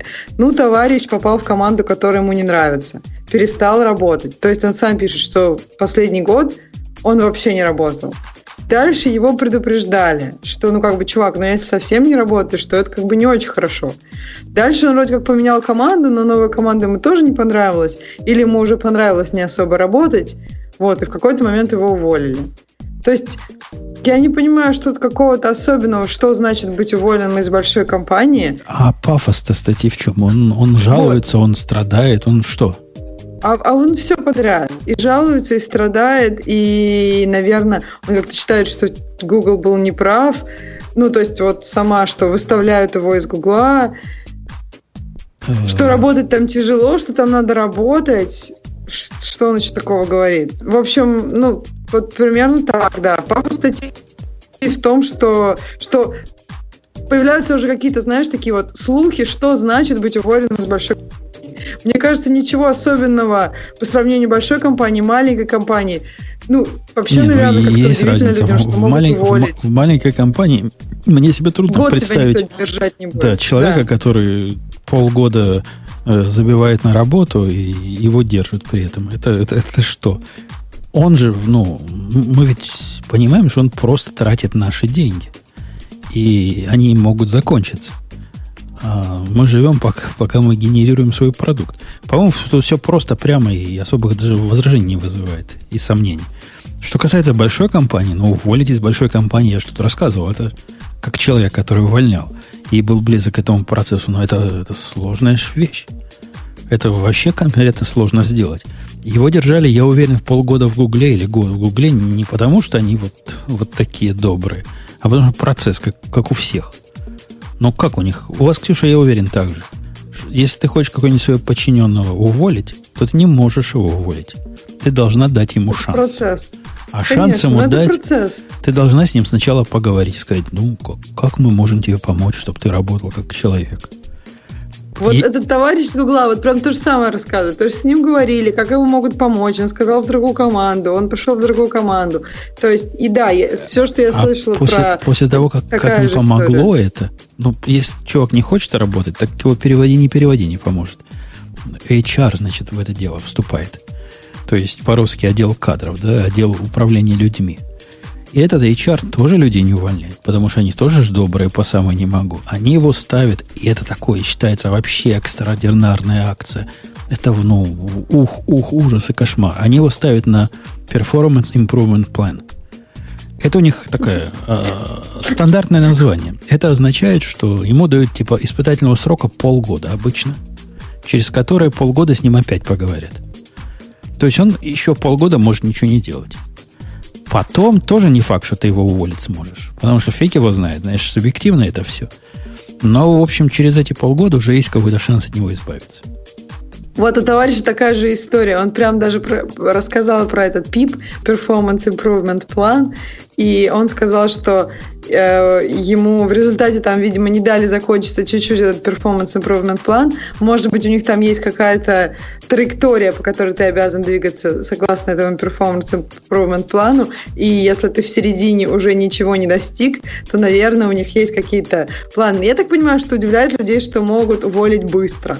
То есть вот, вот этот товарищ в этой статье пишет, что вот это там все заняло около 10 минут, ты отдаешь бейдж, отдаешь технику, и тебя выводят из здания. Я немного не понимаю, но как это должно быть? Долго? То есть ты должен еще месяц ходить со своим бейджем, зная, что тебя уволят, чтобы ты там, я не знаю, потихонечку перетаскал из компании что-то? Не знаю. То есть меня, меня не удивляет, что быстро. То есть меня даже удивляет, наверное, что год товарищи терпели. Я понимаю, что бывают тяжелые моменты. Наверное, можно взять отпуск. Но если, ну бывает, там заболел, например. Ну то есть бывают какие-то ситуации, когда невозможно работать. И это, это другое, это другая история. Это не про то, что вот как меня уволят. И быстро, это, это со компании. стороны кажется, что его быстро можно уволить. А, Я, как человек, который устраивал такое быстрое увольнение, старые тут слушатели, староживущие, знают, что про Карла. Речь идет про Карла. И подготовка к этому заняла месяцы. Чтобы его быстро уволить, мне понадобилось месяцы э, переговариваться с HR. Почему его в третий раз не поставить на этот improvement plan? И почему мое Так, а терпение уже что было? закончилось? То есть у тебя был очень, очень прям... серьё- Ну, то есть, что этот человек такого делал, что у тебя было желание поставить его на improvement план? Ну, вот конкретно ничего не делал. Бухал. А, то есть просто не... То есть у, у него есть задача написать такой-то кусок, там, не знаю, кусочек системы. И он просто через месяц не пишет этот кусочек да системы. ладно, месяц. Как это у тебя слишком какой-то generous, так сказать, э, по этому делу взгляд. Он на месяца пропадал. Его а, невозможно он было не найти. на работу? Ну, у нас не ходили на работу, раз в неделю а, ходили на работу. ходили. Но Понятно. он пропадал вообще из этого мира. То есть А. не было его вообще нигде. Когда я его То находил время от времени ночью, отвечает. Он ночью со мной бухой абсолютно разговаривал, рассказывал, что он всю ночь, значит, раб... весь день или всю ночь работал в баре, при этом, значит, выпивал, поэтому ему сейчас, значит, не по себе, и он не может сейчас со мной разговаривать. Ну, продукта не давал, и я про него много. Он был у нас просто mm. таким знаковым героем долгое время. Потом ну, его... Мне кажется, припоминаю, начинаешь что-то припоминать. Потом, его прям, взяли, да. потом его взяли в Google. В Google? И ему очень нравилось, потому что там можно пить пиво на рабочем месте. Интересно, чем у него все закончилось с Гуглом? И был ли там где-то частью его работы этот PIP, Performance Improvement Plan? Э, не знаю. Он, он еще компанию судил после этого. По двум, что его уволили? По двум моментам. Что, во-первых, его уволили, он больной, поскольку алкоголь а. это же болезнь. А нельзя, значит, за это увольнять. А во-вторых, он перерабатывал. Мы не знали, на самом деле, а он перерабатывал. А мы ему не платили нет, за ну переработку. Все же можно это комиты посмотреть или какой-то, я не знаю, как, как ну, то есть, как, как он доказал, доказывал. Ну, ну, не коммитил, какая разница. Вот перерабатывал. Больше по времени работал, а договора формального о том, что ненормированный рабочий день, с ним в свое время не подписали. Недосмотр, недосмотр. И, по-моему, ему заплатили 30 тысяч. Он 30 тысяч долларов хотел за, за то, что его обидели чтобы не связываться. Даже так? То есть ему еще и заплатили? Да. По-моему, так все хорошо закончилось. Все хорошо, это, это разве хорошо, если ему он еще в плюсе остался? Это же как-то а прям он, совсем. Он же чувак хороший. Он прямо классный чувак. Я его на работу взял вот сходу. Это тот, которого я взял а. на работу прямо сразу, пошел к начальнику, говорю, надо брать. Он, он, он может. Он реально так крутой он много чего написал? Но Или нет? Когда он выходил из запоя, он был хорош. А. Но по, со временем он все дольше и дольше в запоек. Не, это был, ну, слушатели знают, это был человек, который не водил машину, потому что скрывался от полиции. У него были алименты за 10 лет не уплаченные, и он не платил налоги всю жизнь.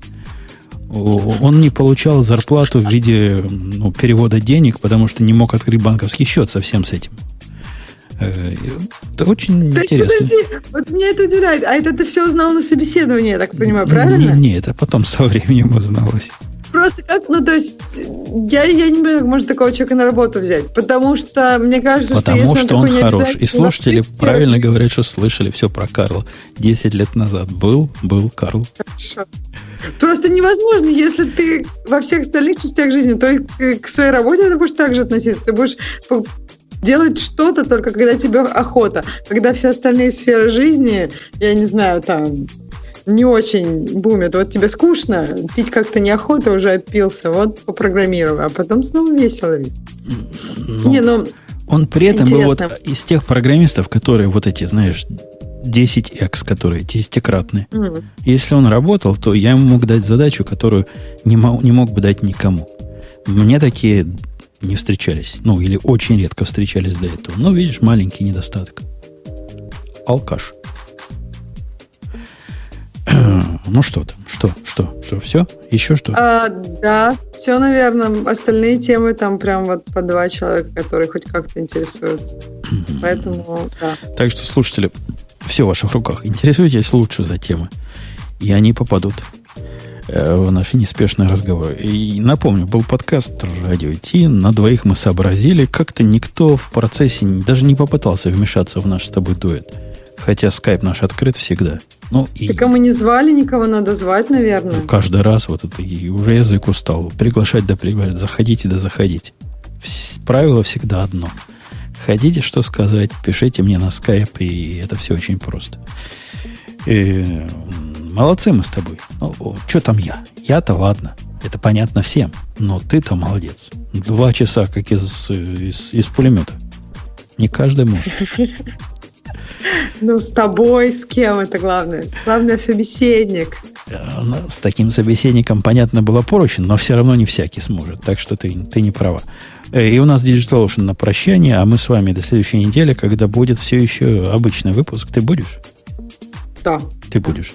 И, и я, наверное, буду, а про Бобука, ну, может, он вернется с того места, куда сейчас уехал. Все. Пока до следующей недели. Да, мы молодцы. Это шоу создано при поддержке Digital Ocean.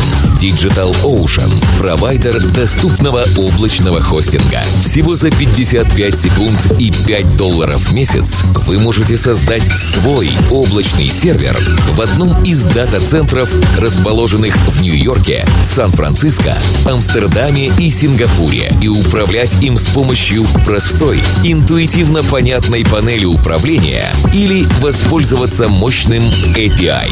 Начните прямо сейчас. Введите промокод радиодефис при регистрации и получите 10 долларов бонуса на аккаунт.